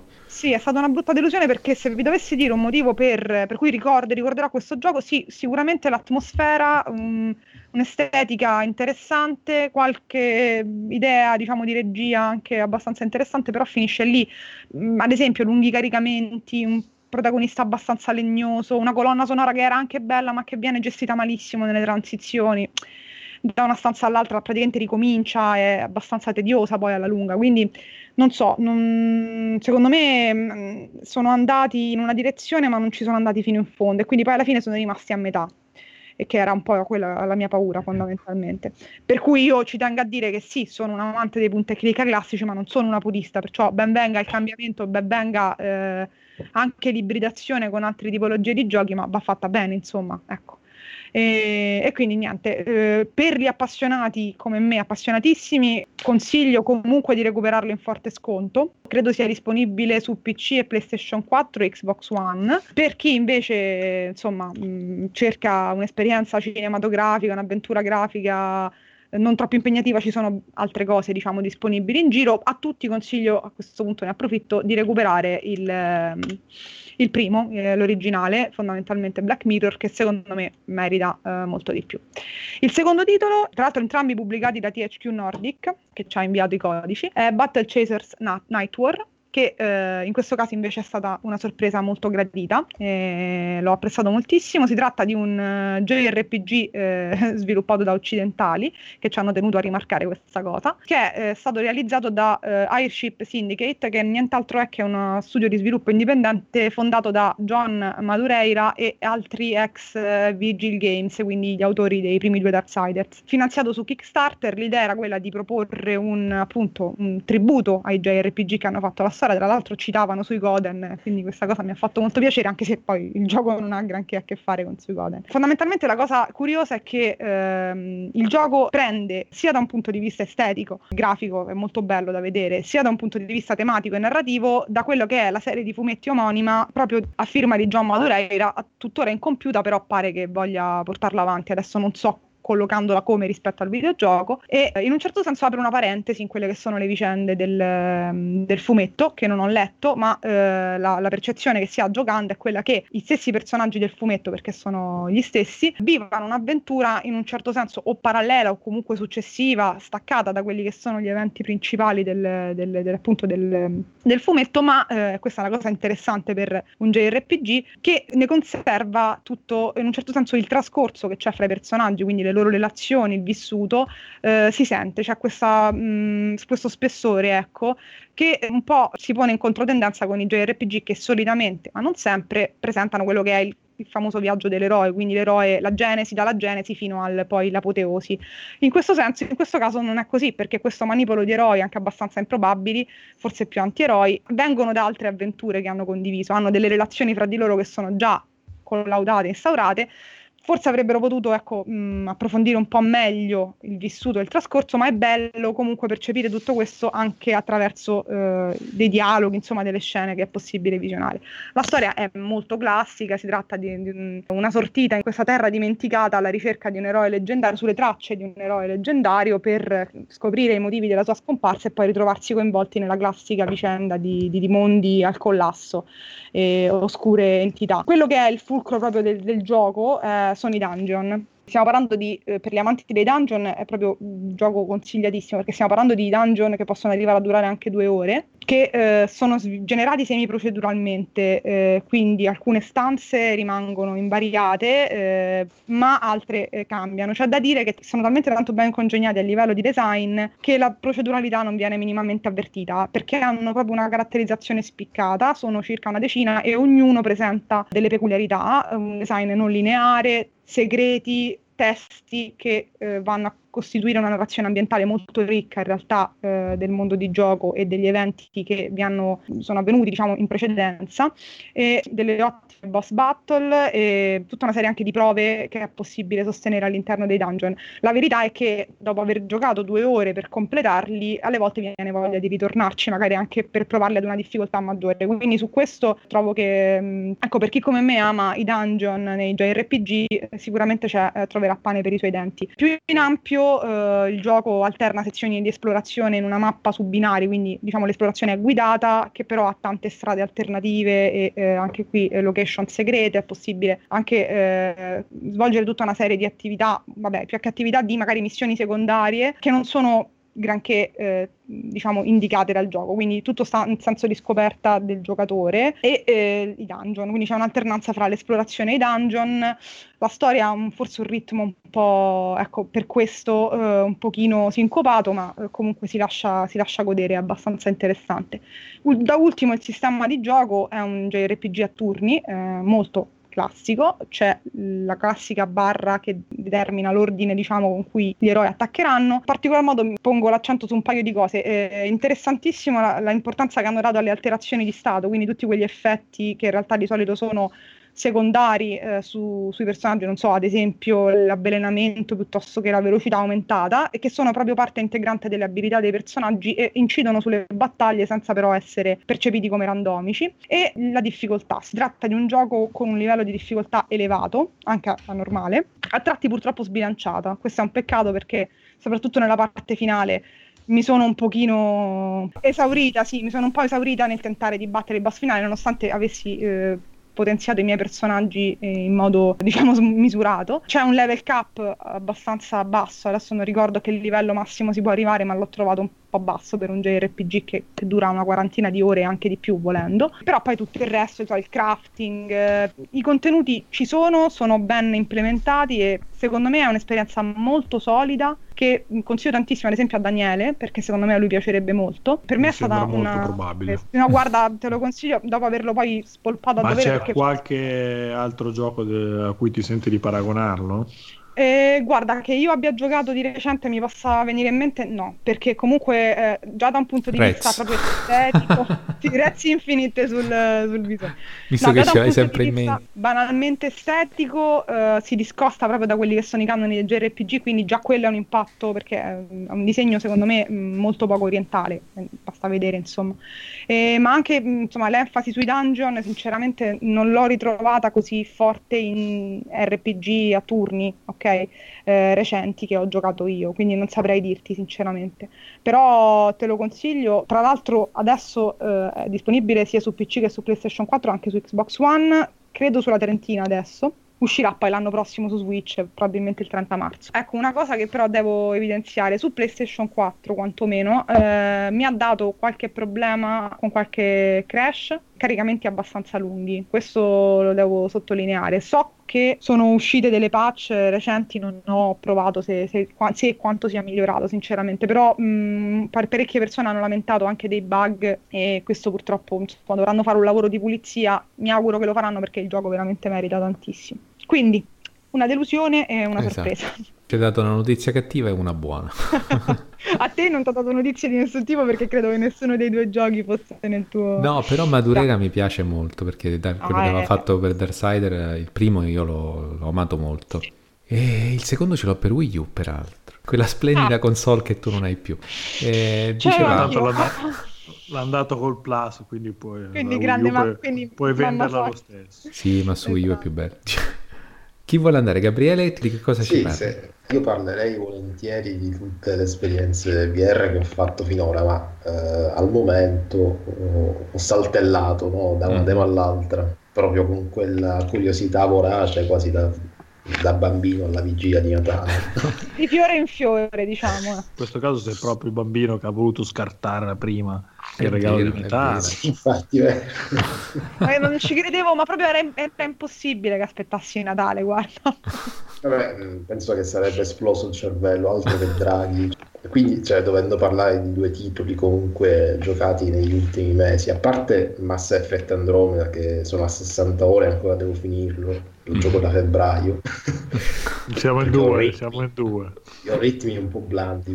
No, ma allora, eh, gli incontri sono Rocket League, Downwell, non so se lo conoscete. Sì, Sì. no. che è fantastico. Partendo da Rocket League, che insomma è l'incontro ravvicinato numero uno, no, ma io lo considero semplicemente eh, il gioco multiplayer competitivo più divertente a cui abbia mai giocato, perché ehm, secondo me c'entra meravigliosamente bene quella regola aurea, no? eh, facile da, da imparare ma difficile da padroneggiare perché le regole del sistema di controllo sono basilari, è calcio con le macchine. eh, però pur con quei pochi controlli che devi comunque imparare, con quelle poche manovre, insomma, con cui devi avere a che fare, di fatto poi il, la curva d'apprendimento è così, così immensa che tu non riesci nemmeno a concepire cosa è in grado di fare il giocatore più forte, no? Io dopo diverse settimane di gioco sono migliorato tantissimo, ma sono ancora scarsissimo ed è bello comunque dopo ogni partita rendersi conto che sei migliorato ma che ancora hai tanta strada da fare. Ovviamente non lo prendi sul serio il gioco, non è che stai lì a pensare che devi diventare forte. Il campione mondiale molto... di Rocket League suona male. Però ci sono. Sì. Però sì, è veramente gratificante in un gioco multiplayer. Poi sai, oggi comunque c'è la moda di, di, di, implementare questi sistemi di progressione ruolistici, no? gioca e sblocchi quest'arma, gioca altre 10 ore e sblocchi questo power up. Sì. Qua invece dalla prima ora che giochi hai tutto, eh, conta solo la tua abilità veramente, soltanto la tua conoscenza del gioco. Sì, io eh, non, non sono riuscito ad entrarci molto, probabilmente anche perché magari non avevo una squadra fissa con cui affrontare le partite. Tu hai un gruppo di amici oppure vai all'avventura con chi capita? Sì, eh, allora, eh, allora, all'inizio giocavo su PS4 da solo, poi però eh, questi sempre sono gli amici che hanno provato la VR, no? hanno preso Rocket League su Steam, infatti io poi gli avevo anche proposto, se vi ricordate qualche volta, di, di giocare Sarei un fenomeno. No, allora, sono, sono, scarsissimo, però rispetto a voi sì, sono un fenomeno, per farvi capire quanto è grande veramente sì. la, la, l'apprendimento. Ho giocato in compagnia, è divertentissimo perché poi la si prende a ridere, insomma. Poi è facile fare papere, sbagliare in modo clamoroso, sbagliare gol facilissimi. eh, Assolutamente sì. sì. Ed è divertente vedere il replay in cui fai le figuracce. Parare, parare è veramente impossibile, eh, sì. richiede eh, tanta esperienza, sì, perché secondo me è un gioco dove conta tanto il senso della posizione e delle misure, cioè capire quando bisogna saltare, quando bisogna azionare il turbo, come posizionarsi rispetto alla palla. No? Non esagero a dire che in piccolo è veramente uno sport per me, eh, come modo di pensare proprio e, di imparare a giocare. Eh sì, probabilmente eh, lo è, sì. Un e-sport. Sì, è, sì, è un e-sport assolutamente. Sì. Finirà alle Olimpiadi. Eh. Io devo dire, devo ammettere di averci giocato moltissimo su PlayStation 4 per un periodo, eh, essermi anche divertita molto, ma di non, aver, di non essere riuscita a padroneggiarne le meccaniche o, o anche qua, solo a comprenderle eh, a un livello accettabile. Mm, sì, il, eh. mio, il mio approccio è molto randomico, quindi se Sai riesco a fare delle cose è a caso fondamentalmente. Secondo me c'è un punto di svolta in cui mm. una volta no, compresa questa meccanica, quantomeno inizi anche a divertirti più che diventare bravo, che poi la cosa mm-hmm. più importante è divertirsi, no? eh, e cioè il turbo volo, cioè capire come funziona quando salti, salti con la macchina mm-hmm. e, e, usi il turbo per levitare sostanzialmente in aria, restare in aria più a lungo e arrivare più in alto. Eh, non è facile da spiegare, non è facile da, da eseguire all'inizio, però ti, dà, ti toglie tantissime soddisfazioni quando riesci a bloccare una palla stando in aria tre secondi, insomma. Secondo me Rocket League dà un po' le emozioni del calcio, ma quasi anche del basket per certi versi, no? quella eh, sensazione sì. di volare come le star, che fai la Forse la palla, la palla a volo. Sì, anche. E l'hockey pure, devo dire. Ci sono molte dinamiche dell'hockey. Ah, è vero con soprattutto le pareti sì. no, dell'arena. Sì. Veramente genuino divertimento eh, che richiede quell'impegno iniziale soprattutto. Eh. Una volta comunque comprese le basi, secondo me può divertire chiunque, anche chi non vuole dedicarsi più di tanto.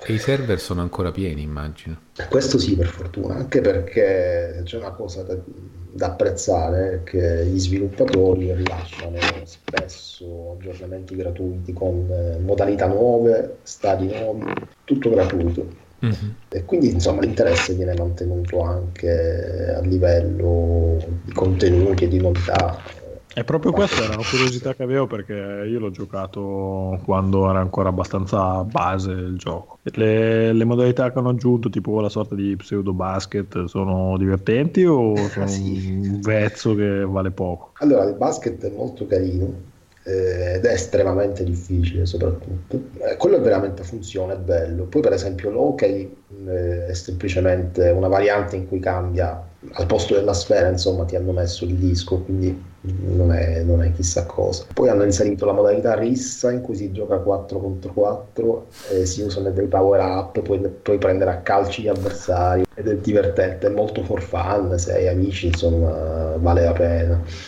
Poi un'altra ancora, modalità drop shot in cui devi distruggere il pavimento con le schiacciate. E qui appunto la palla a volo, diceva, diceva Flavio. Eh, però la modalità principale è quella, sicuramente la, la, più divertente secondo me rimane il calcio. Ecco, provate a immaginarlo in VR. Guarda, Beh, penso che sarebbe abbastanza caotico eh, e, eh sì. e problematico. Sì, però bello, per la motion sickness. No, la motion sickness è proprio...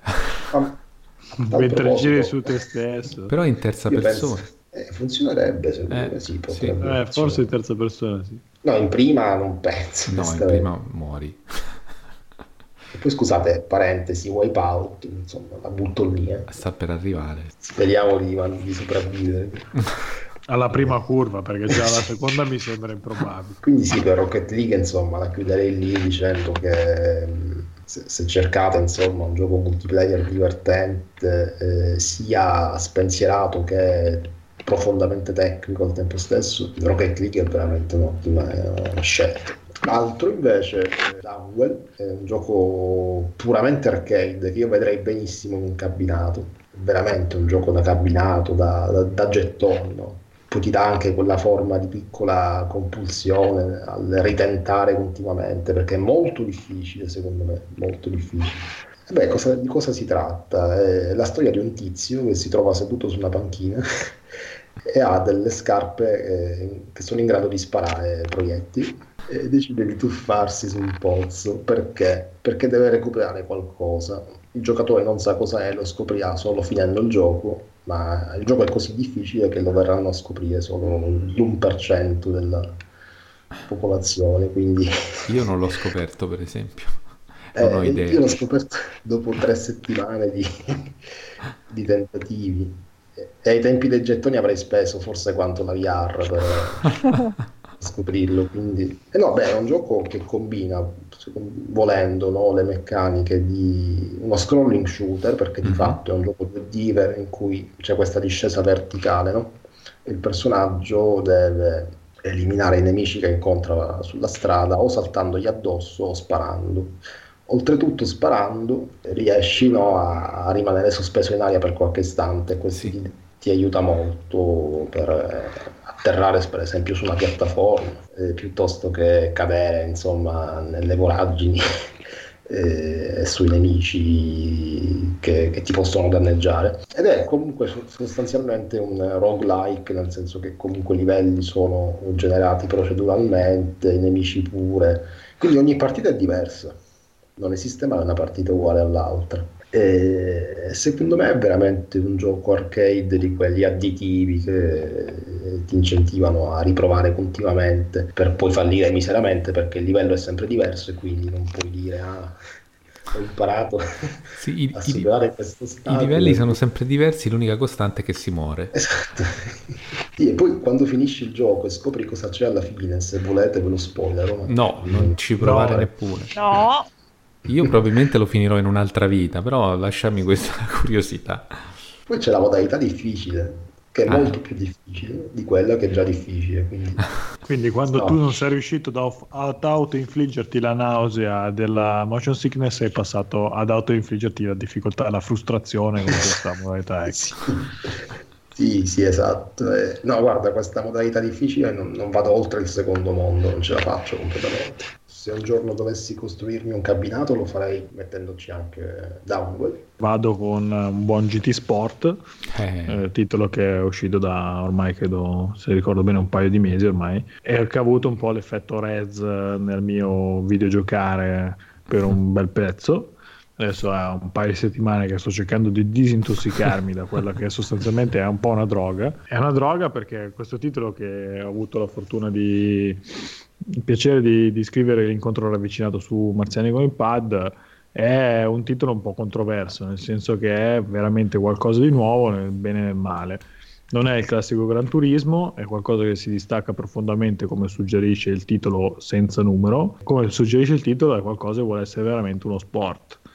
Eh, è più che un nuovo capitolo di un uh, Gran Turismo, è una piattaforma, una sorta di hub da cui partire per lanciarsi nel mondo delle competizioni di corse e quindi anziché avere la carriera vecchio stampo dove partivi con la 500 scassata per arrivare a guidare la Lamborghini, ti ritrovi a guidare macchine che, a cui puoi accedere molto più rapidamente con lo scopo di andare su un circuito e girare all'infinito per avere un tempo abbastanza competitivo da portare online e competere contro gli altri giocatori. Il tutto con una serie di dinamiche che eh, se raccontate sembrano un po' fuori dal tempo perché il matchmaking eh, delle competizioni che diciamo le, le cosiddette possiamo chiamare le partite classificate, sono, si svolge non col classico matchmaking ma ad orari prestabiliti.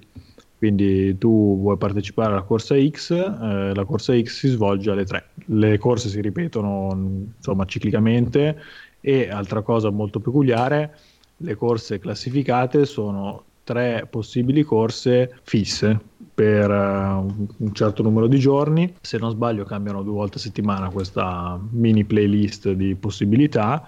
E, e quelle sono le tre piste su cui tu ti puoi cimentare per... Uh, fai 3-4 giorni, tu trovi quelle 3-4 piste lì. E puoi ripetere solo quelle se vuoi fare le partite classificate, quindi ti ritrovi a correre a ripetizione una, due, 10, 50 volte lo stesso percorso con le stesse condizioni di gara, che magari è una gara monomarca, quindi ti ritrovi a girare sullo stesso circuito con la stessa Volkswagen eh, Golf finché non hai la nausea. Il fatto è che è una cosa clamorosa come, come funziona, perché veramente mi sono trovato ogni volta che terminavo una gara a voler tornare immediatamente in quella successiva per riuscire a, a ottenere il tempo migliore perché finisci la gara e dici mannaggia quella curva ho sbavato e ho perso due secondi ma superato.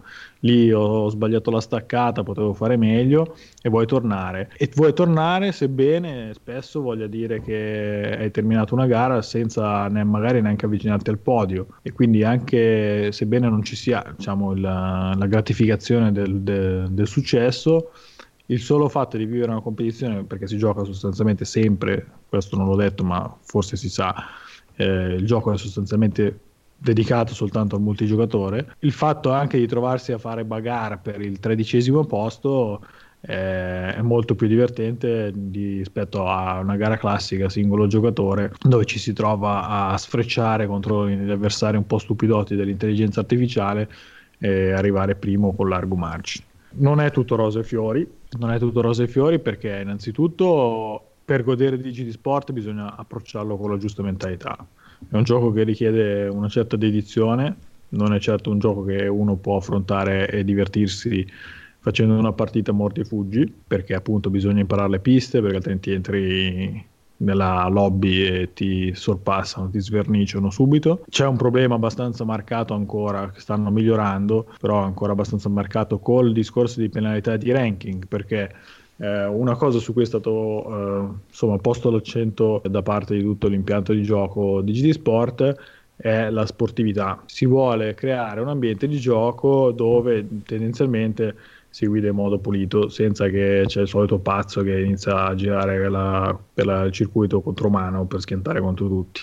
Questa cosa funziona abbastanza, nel senso che non ci si può aspettare di avere piloti super corretti tutte le volte, qualche matto lo si trova uguale, però qualche volta è semplicemente qualcuno che sbaglia perché si, insomma, si, corre con auto che vanno a 300 km/h e nessuno di noi è un pilota professionista, però generalmente si, si vede un certo impegno degli altri giocatori a cercare di tenere, tenere la gara eh, il più godibile per tutti Solo che ogni tanto il gioco sfarfalla in quando si tratta di verificare le penalità eh, dei giocatori, per cui le penalità consistono sostanzialmente in due, in due tipi. Una è eh, abbassare la classificazione sportività del giocatore e l'altra è banalmente offrirti una penalità in secondi eh, al tuo tempo. La penalità in secondi, per esempio, è spesso sballata perché se quello davanti ti inchioda in modo assolutamente folle, senza, perché magari frena 10-20 metri prima della, della curva, tu lo tamponi, la colpa è più sua che tua, ti ritrovi con una penalità di 10 secondi abbastanza ingiustificata. Eh no, è 50-50 perché devi rispettare le distanze. E allora dammi, dammi 5 secondi e dagliene 5 a lui, ma non succede così. e quindi insomma ci sono delle cose che un po' in questo senso danno un po' fastidio. C'è però secondo me da essere ottimisti, nel senso che già sono passati due mesi e già c'è il chiaro segno da parte di Folifoni Digital di voler eh, supportare il gioco eh, nel miglior modo possibile Innanzitutto eh, sono stata già assegnata una roadmap di aggiornamenti da qua fino alla primavera che comprende tra le altre cose per eh, la gioia dei giocatori più nostalgici anche una, una modalità single player che assomiglia parecchio alla vecchia carriera di, di Gran Turismo da giocare appunto in solitaria con l'intelligenza artificiale. Ma anche un supporto a quello che per ora è indubbiamente la lacuna più grave di, di Gran Turismo che sono i contenuti Gran Turismo al momento conta un numero di piste di auto disponibili abbastanza risicato, soprattutto se paragonato con i concorrenti, però eh, è stato promesso che questo numero verrà aumentato con gli aggiornamenti e eh, già ne sono state aggiunte credo tre auto, altre ne arriveranno, sono state già promesse da qua fino a, alla primavera, insieme a circuiti e altra cosa che al momento manca, le condizioni meteo. Però insomma diciamo, il punto di partenza secondo me è ottimo, c'è chiaramente bisogno di migliorare, però il, la direzione che si sta percorrendo è, è quella giusta. Senti, una curiosità. Dici che auto ti sei comprato con i primi soldini guadagnati con le sfide? Se ricordo correttamente, perché ormai sono ricco e ne ho un garage pieno, se ricordo correttamente la Viper. Se non era no, la Viper, non ci posso era... credere. La Viper è inguidabile, è proprio da sborone. Ecco, se non era la Viper era la McLaren. Io ho uno eh, spettacolare Ferrarino 458 speciale GT13. Una cosa Ma forse l'avevo già vinta la Ferrari, perché se sono andato su quella è perché avevo già vinto sia Ferrari che Lamborghini. Quindi... La 458 speciale avevi vinto? No, non mi ricordo quale ho vinto, eh, però volevo no, avere... Ho pagato un sacco di soldi. Per un eh. produttore diverso. E... C'è un'altra cosa che volevo aggiungere, perché è un particolare che è venuto dopo la, quando ho scritto la recensione, quindi colgo l'occasione per parlarne, che sono i campionati, quelli classificati che sono fatti in collaborazione con la partnership di FIA, che è la Federazione Internazionale dell'Automobilismo, che sono una cosa molto particolare, nel senso che appunto si tratta di campionati veri e propri che si svolgono nel giro di una settimana sono praticamente suddivisi in eh, credo sette turni, una gara al giorno. Voi potete correre una gara al giorno di questi turni e i migliori tre eh, vengono considerate per fare un punteggio che poi vi piazzano in classifica finale. Quello che è molto bello di GT Sport è anche un po' anacronistico, è proprio questo di creare degli eventi a tempo, eh, sia per le partite classificate sia per i campionati, che vi dà veramente la sensazione di adesso sto andando a partecipare a qualcosa di serio. Sì. Per cui senti la pressione che dici, oh, adesso me la devo giocare bene. E anche con i campionati succede la stessa cosa, coi pro e coi contro di questa struttura. Per esempio, mentre la partita classificata voi avete la possibilità di girare quanto volete prima della gara per piazzare il vostro tempo di qualificazione, nel caso di campionati questa cosa, fa, la, anche la qualificazione fa parte della, della partita vera e propria giocata con gli avversari. Quindi avete 10 minuti sul circuito con gli altri piloti sul circuito per fare il vostro tempo, cosa che da un lato è molto bella perché appunto c'è questo clima di partecipazione per cui sei lì con gli altri che ti stai giocando il posto sulla griglia, dall'altra talvolta è deleterio perché trovarsi magari 4-5 posti indietro di dove ci, si sarebbe potuti essere perché alla curva X uno è andato in testa coda e vi ha costretto a una manovra azzardata che vi ha fatto perdere magari un secondo è una cosa abbastanza fastidiosa, specie considerato che appunto si tratta di una gara secca dove in linea di massima insomma vorreste potervela giocare al massimo delle vostre possibilità. Detto ciò, appunto, la sensazione che comunque io ho provato in GD Sport e credo di non aver provato in altro, nessun altro gioco di corsa, è proprio il gusto di essere lì a giocarsi un, una competizione. Veramente prendere parte a un'attività sportiva con un calendario e qualcosa dove appunto ci sono degli avversari che vi giocate un campionato vero e proprio. Allora, voglio farvi una domanda. Voi conoscete Expand? Sì, perché ho visto la lista trofei che avevi. Ah.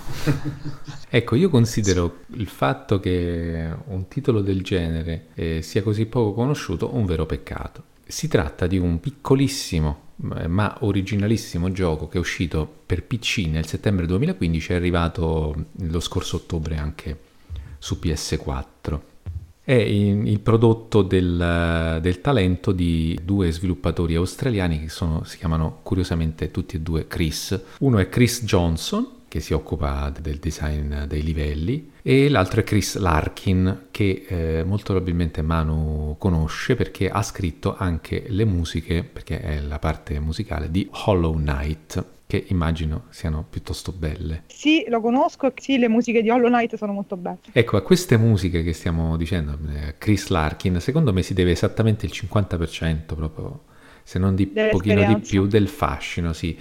Di questo piccolo ma grande miracolo di partecipazione proprio emotiva che si realizza giocando a questo titolo che ve lo dico subito, al prezzo a cui viene proposto va acquistato prima di subito per la qualità dell'esperienza e per il prezzo bassissimo. Meriterebbe proprio l'acquisto a scatola chiusa, ancora prima che vi spiego, che vi spieghi che, di che cosa si tratta un pochino più nel dettaglio. Che cos'è questo benedetto Expand? In Expand si impersona un quadratino, per di più rosa.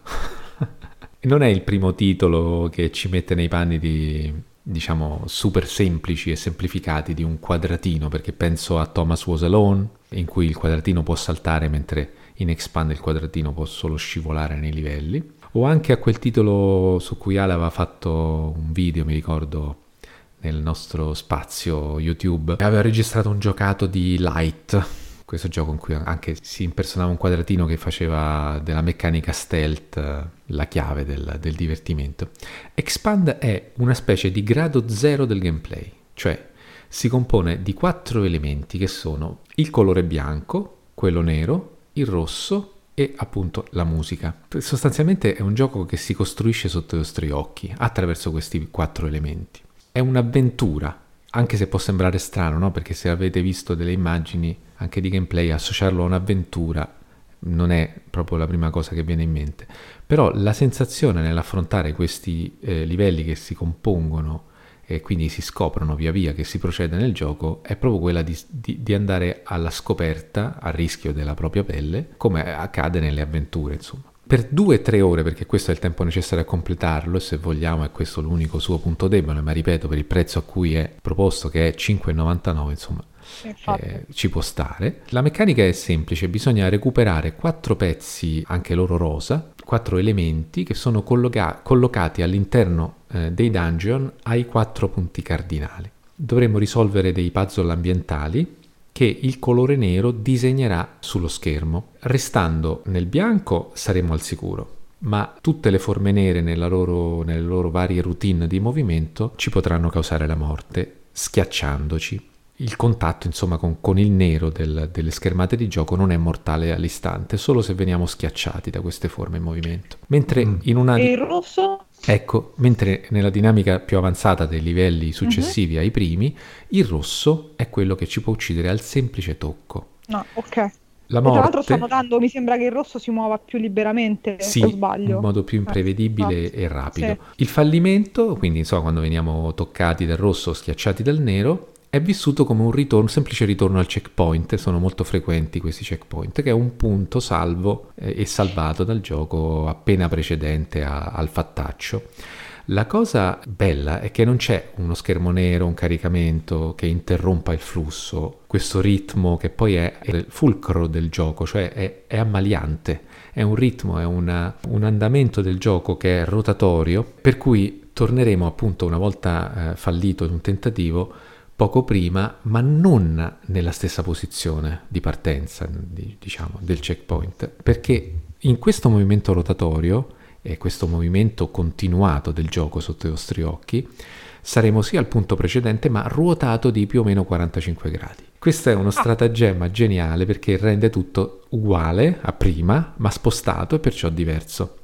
Quindi anche se voi ripetete lo stesso punto cento volte, sarà sempre un momento di cambiamento di prospettiva, è, è sempre un momento nuovo. Tra l'altro ha un che di... Cioè adesso che mi dici proprio insomma, che Larkin ha scritto, sì. insomma, ha composto la colonna sonora, io sto osservando adesso le immagini senza musica, il trailer ah. di Steam, ah. e ha un che di musicale proprio il trailer, questo fluire continuo. Dici Poi per carità, bene. sicuramente chi lo gioca è bravissimo e a me non fluirà così, però... No, no, ti viene, ti viene a entrare nel flusso. Bellissimo. L'unico modo per affrontare i livelli è entrare nel flusso. Appunto dicevo, proprio per quello che stai dicendo, che è tutta una commissione di questi elementi, il gioco si crea e, quasi si dipinge letteralmente sotto i vostri occhi e questa è la cosa ipnotica. A mano a mano che avanziamo in costante ingrandimento della scena, perché c'è come uno zoom in, in questa sorta di labirinto, ci avviciniamo a questo centro dello schermo bianco, che però si allontana nello stesso tempo. È un continuo avvicinarsi e allontanarsi in una meccanica che è per questo ipnotica. E ci si chiede con grande aspettativa costantemente che cosa ci sta riservando il game designer al prossimo quadro. E quello che affrontiamo dal punto A al punto B, che è poi la dinamica su cui si basa ogni schermata, un punto A salvo a un altro punto B salvo, sempre in salvezza temporanea si tratta, è sempre raffinato e purissimo gameplay, un distillato che è minimalista, è scarnificato, ma è la, lo scheletro di un puzzle adventure, se esiste, cioè un qualcosa che è indefinibile, cioè mentre lo giochi dici che, che gioco sto giocando, che cos'è?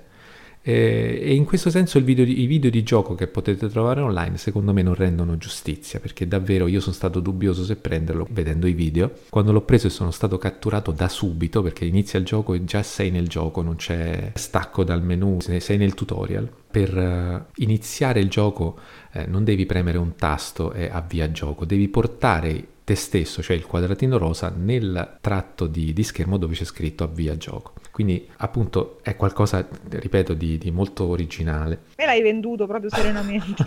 Con la raccomandazione che è poi la stessa che fanno gli sviluppatori all'inizio del titolo è di mettergli delle cuffie proprio perché è un fatto di, di calarsi all'interno di questo mondo attraverso la musica. Expand, dicevo, dura molto poco, perché non molto, ma insomma poco, è vero, ma si lascia anche però rigiocare molto facilmente. Io l'ho finito la prima volta che l'ho finito, subito, non ho aspettato un attimo per ricominciarlo, perché voi attraverserete queste schermate di gioco a bocca aperta per, il, per le continue invenzioni di queste forme che, che vi creano gameplay sotto gli occhi e quello che vorrete fare subito è apprezzare ancora di più e meglio queste meccaniche di gioco che appunto a primo impatto vi lasciano sorpresi e ammirati, ma anche dovete proseguire, no? E quindi le lasciate un po' fluire. Non saprei definire esattamente cos'è che ti cattura, però forse lo, raccontandovelo vi siete fatti un'idea. Hai, secondo me l'hai raccontato benissimo. Uh, a dispetto di quello che dici, però invito tutti a recuperarselo un trailer, perché in realtà è ipnotico. Mm, e se uno mh, mm, già si è lasciato intrigare dalle tue parole, guardando il trailer, eh, secondo me l'insieme delle due cose rende bene l'idea. Io l'ho aggiunto sì. in lista dei desideri. Quindi. Altra cosa appunto che, che colpisce è questa estrema semplicità e questa arguzia di gestire questa semplicità per creare un mondo. E poi la musica, che ho più volte sottolineato essere fondamentale, ha molta parte nel creare coinvolgimento e anche commozione in certi momenti. In generale il respiro del gioco lo definirei così, il suo ritmo mi ha conquistato, probabilmente perché c'è un equilibrio, qualcosa che, che, mi ha corrisposto in questo momento. Se siete probabilmente sui ritmi di uno sparatutto, non vi piacerà. Beh, chiaramente. Comunque c'è questa sorta di, di, di, di grazia pittorica, artistica, perfettamente amalgamata con la giocabilità e la musica, che fa da accompagnamento qui nel più pieno senso del termine. A questo punto, dagli incontri, come sempre, passiamo agli avvistamenti, quelle cose che abbiamo notato nel mondo dei videogiochi quest'ultimo periodo che hanno destato la nostra attenzione e ci permettiamo di sottoporvi. Inizio io con un titolo che dalle premesse potrebbe risultare rivoluzionario, vedremo un po' quello che verrà fuori. Si tratta di No Truth with the Furies, che sta venendo sviluppato da eh, Zaum Studio, tutto, è tutto uno scioglilingua, che è un studio indipendente estone e verrà prodotto da Humble Bundle, eh, quindi ha già catturato più di qualche attenzione importante. Allora, il gioco vuole essere un uh, detective RPG, vuole essere un mix fra un RPG e un classico poliziesco procedurale, mettendoci nei panni di un detective in una città molto uh, particolare e composita uh, che gli autori hanno diciamo, definito un mix di diverse tipologie di realtà al punto da definirlo un, fa- un gioco fra il fantastico e il realistico. Non so adesso eh, precisamente in che termini questo verrà realizzato, comunque quello che eh, hanno, hanno tenuto a rimarcare è che la città è viva, il mondo è vivo, si tratta di un open world di dimensioni ragionevoli, così hanno detto. La cosa interessante e particolare per cui sto segnalando questo gioco eh, è che propone un sistema di combattimento basato sui dialoghi. Quindi fondamentalmente eh, quello che vogliono fare gli autori è prendere i classici dialoghi in particolar modo quelli degli RPG, e farne la meccanica principe del gioco, che non è una cosa intentata fino ad oggi, ma eh, creando proprio un sistema di eh, sviluppo del personaggio basato sui dialoghi, arrivando al punto di immaginare una um, sorta di fucina dei pensieri per cui sarà possibile a seguito di conversazioni eh, anche origliate che hanno mh, generato nel personaggio un pensiero, hanno instillato nella mente del personaggio un pensiero, equipaggiare questo pensiero e così far sì che il personaggio ci rimugini o comunque che questo pensiero faccia il suo corso all'interno della mente del personaggio fino a diventare una convinzione. Diventata una convinzione con degli sviluppi a quanto pare diversi a seconda delle scelte che si faranno nel corso del gioco, diventerà immutabile, per cui il nostro personaggio eh, acquisirà questa convinzione, questo ideale e lo farà suo e questo darà dei vantaggi o degli svantaggi a seconda delle situazioni. Ad esempio un personaggio femminista, che è un esempio che hanno fatto gli autori, avrà eh, dei bonus contro dei personaggi mh, mm, eh, maschi, maschi dei, degli uomini ok? In, un, uno scontro contro dei personaggi maschili. E questa secondo me è una meccanica molto interessante e, e abbastanza inedita così eh, concepita. Eh, a ciò si, aggiunge, si aggiunge che anche diciamo quelli che possono essere gli istinti, ecco, i sentimenti, gli stati emotivi del, del, del personaggio, in un certo senso le esperienze, ecco, mettiamo più traumatiche o più segnanti che il personaggio vive, ne vanno a costituire la personalità al punto da avere una personalità essi stessi, perciò gli autori spiegavano che, non lo so, il livello di dramma nella vita del personaggio assume una sua propria eh, volontà e interviene all'interno diciamo, dei dialoghi per tentare di portare il personaggio da una parte o dall'altra, quindi suggerendogli delle risposte che potrebbero o meno avere un esito positivo. È una dinamica abbastanza complessa che è difficile da spiegare ed è difficile da immaginare in realtà per quello che noi siamo abituati a vedere. Loro lo chiamano story combat fondamentalmente e dicono che qualunque scelta avrà una sua importanza e che quindi tutto questo poi alla fine finirà per fondersi in un gioco eh, fondamentalmente fatto di scelte in cui non esiste un'unica via, eh, un'unica strada da percorrere, ma eh, più di una, in un modo però probabilmente mai visto prima, perché appunto questa idea che i pensieri, le frasi ascoltate possano poi diventare abilità, se vogliamo, per, per fare un paragone con quella che è la, la prassi degli RPG, eh, sinceramente mi, mi, interessa particolarmente. Poi è molto bella anche la, il contesto, l'ambientazione sembra proprio un poliziesco, diciamo, duro e puro. A livello estetico eh, si parla di, comunque di pittori che hanno lavorato, diciamo, al, al comparto estetico, anche se personalmente trovo che sia di qualità altalenante negli screenshot che hanno pubblicato e anche nei video. Tra l'altro l'altro hanno da poco rilasciato un teaser che eh, riporta 2018 come data d'uscita. A parte questo non dirò molto altro perché appunto ancora il gioco è in fase di sviluppo, se non che anche ad esempio, ecco un'altra cosa interessante, l'abbigliamento, ad esempio la possibilità di combinare eh, vestiti, avrà delle, delle mh, conseguenze sulle relazioni sociali del protagonista. Quindi eh, proprio un, un, RPG calato nella realtà eh, con una componente fantasy non meglio identificata e una colonna sonora, tra l'altro, per completare il discorso sul comparto artistico che eh, sarà eh, realizzata integra- integralmente da una band eh, britannica. Quindi secondo me i valori in gioco in realtà sono abbastanza alti per essere poi un titolo indipendente.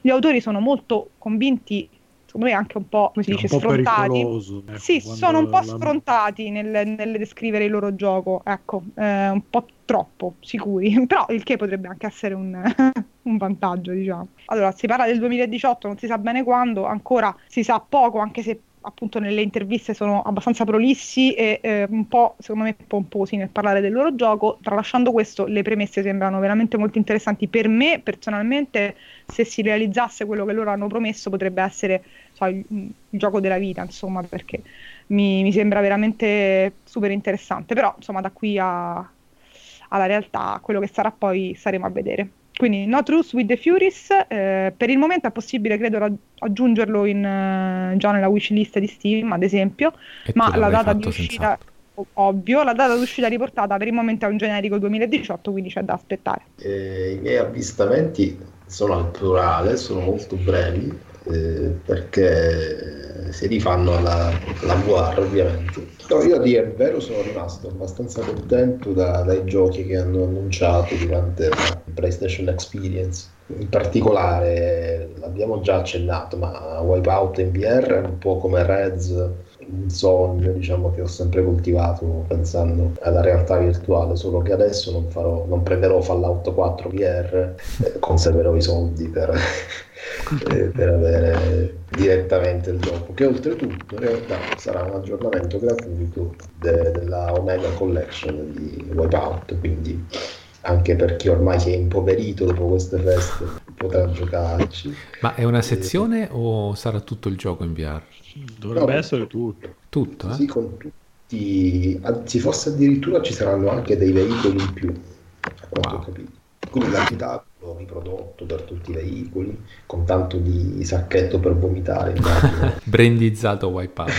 sì.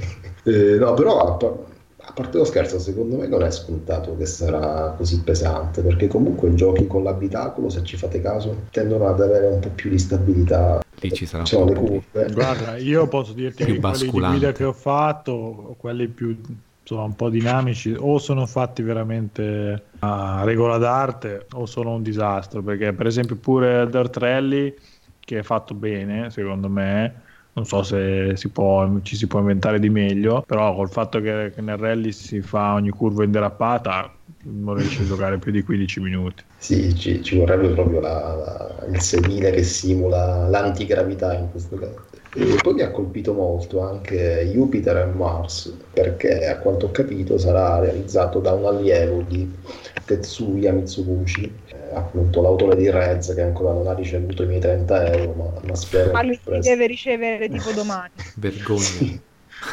E, a quanto pare sì, Tetsuya Mitsuguchi ha detto all'autore di Jupiter e Mars che questo era il gioco che doveva realizzare, quindi le aspettative ci sono, si tratta di un'avventura sottomarina sì. in cui si vestono i panni di due delfini appunto chiamati Jupiter e Mars. Eh, il setting si trova ambientato in eh, un lontano futuro in cui l'uomo è scomparso e i delfini esplorano sotto il livello del mare i resti della civiltà. Eh, no, comunque veramente dal trailer il, lo stile grafico sembra molto promettente, tant'è che a me pareva Child of Eden, a dirti la verità, mm. quando l'ho visto. No, beh, penso che sia bello da esplorare un ambiente simile in, realtà virtuale. Eh, Una specie poi, di Icco eh, the Dolphin. Esatto, sì, molto più psichedelico e sotto mm. acidi quindi.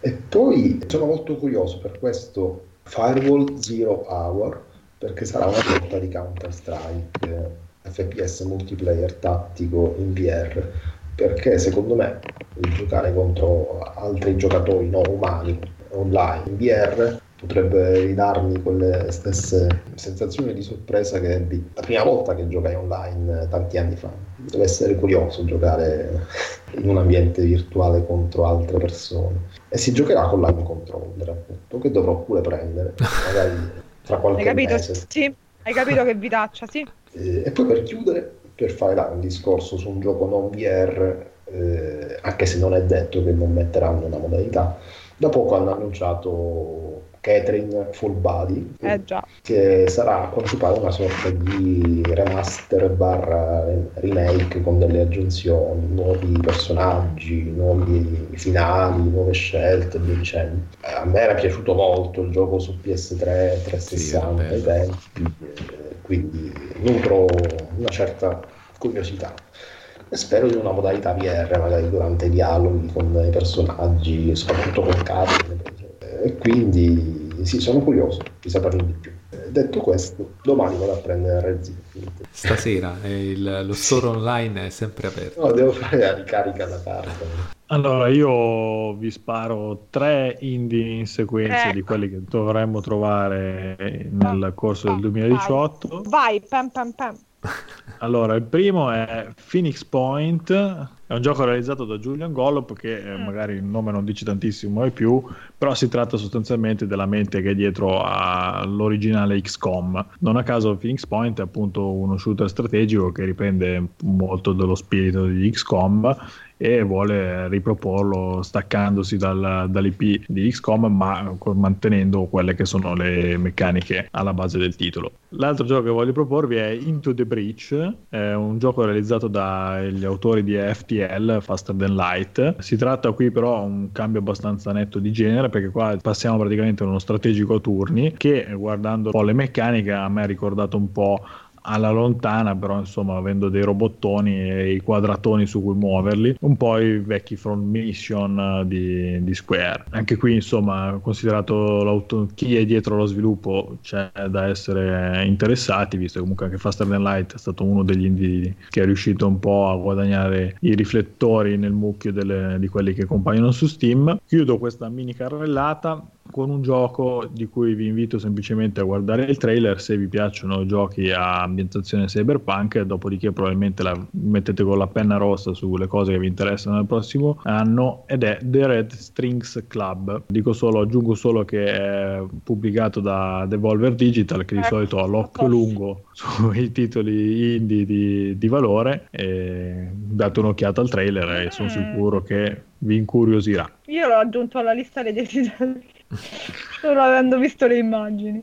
Eh, è più o meno la stessa dinamica che ha funzionato con me. Ok, mantenendo la tradizione secondo la quale io in questo spazio mi permetto di consigliarvi dei libri, siamo al momento della carta stampata. Eh, questo libro eh, ha un titolo abbastanza inquietante perché si chiama Death by Video Game e il sottotitolo recita Tales of Obsession from the Virtual Frontline. Allegria, portami via. Esatto, ha in copertina un teschio, pazienza, insomma, il libro è interessante al di là del titolo, che ha sicuramente catturato la mia attenzione perché dico ma che diavolo di libro può essere questo? Chiaramente ne avevo letto delle buone recensioni e ho deciso di acquistarlo in formato elettronico, costa 7,85, se lo prendete invece cartaceo sono 288 pagine, 15,28, vi sto dicendo i prezzi esatti che si trovano su Amazon in questo momento. È stato scritto da Simon Parkin, che è un giornalista che scrive di videogiochi, tra le altre cose, altre testate anche per il Guardian, quindi insomma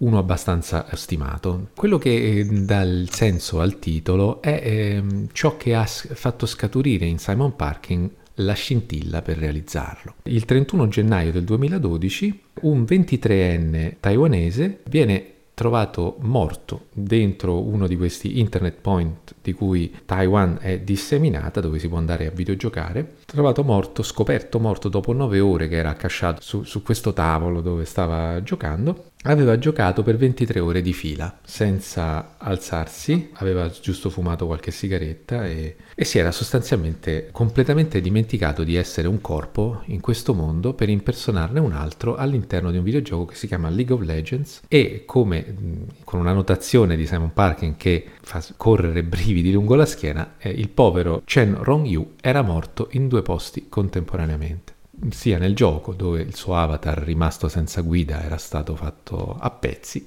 sia nella realtà dove un collasso eh, cardiocircolatorio perché il suo corpo era stato fermo in una posizione inadatta alla vita per troppo tempo, appunto ci aveva lasciato le penne. E a Simon Parkin questa cosa fa la scintilla nella testa e dice ma eh, io non ho mai sentito di persone morte per, per aver letto un libro ininterrottamente per 23 ore. Non ho mai sentito di una persona morta per essere stata al cinema per 23 ore di, di fila, né eh, di persone che si sono lasciate morire, se non forse in Giappone, per troppo lavoro. Che cosa gli fa alla gente eh, il videogioco? Com'è possibile che, che, che si crei questa, questa, follia? Perché ricordiamo che è un, è un, evento che non è isolato, cioè soprattutto in Oriente è abbastanza, si sente spesso, non so se avete mai fatto caso, ma questi internet point eh, si lasciano morire per troppo gioco molto spesso. Però non è una cosa relativa solo all'Oriente, succede anche in Occidente, anche in Gran Bretagna si sono segnalati dei casi. Quindi mh, la curiosità eh, anche sociologica di Simon Parkin nasce da questo evento tristissimo.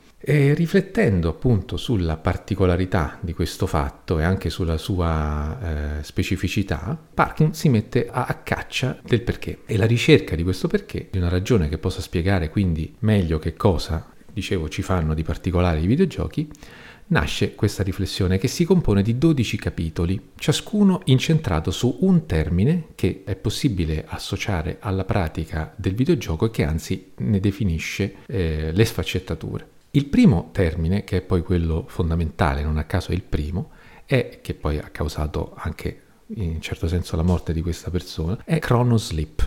Tenta di spiegare il rapporto fra videogioco e la nostra percezione del tempo, cioè chiarisce inizialmente da subito che al contrario di come si è abituati a pensare ai videogiochi, i videogiochi non sono una perdita di tempo, ma sono uccisori di tempo.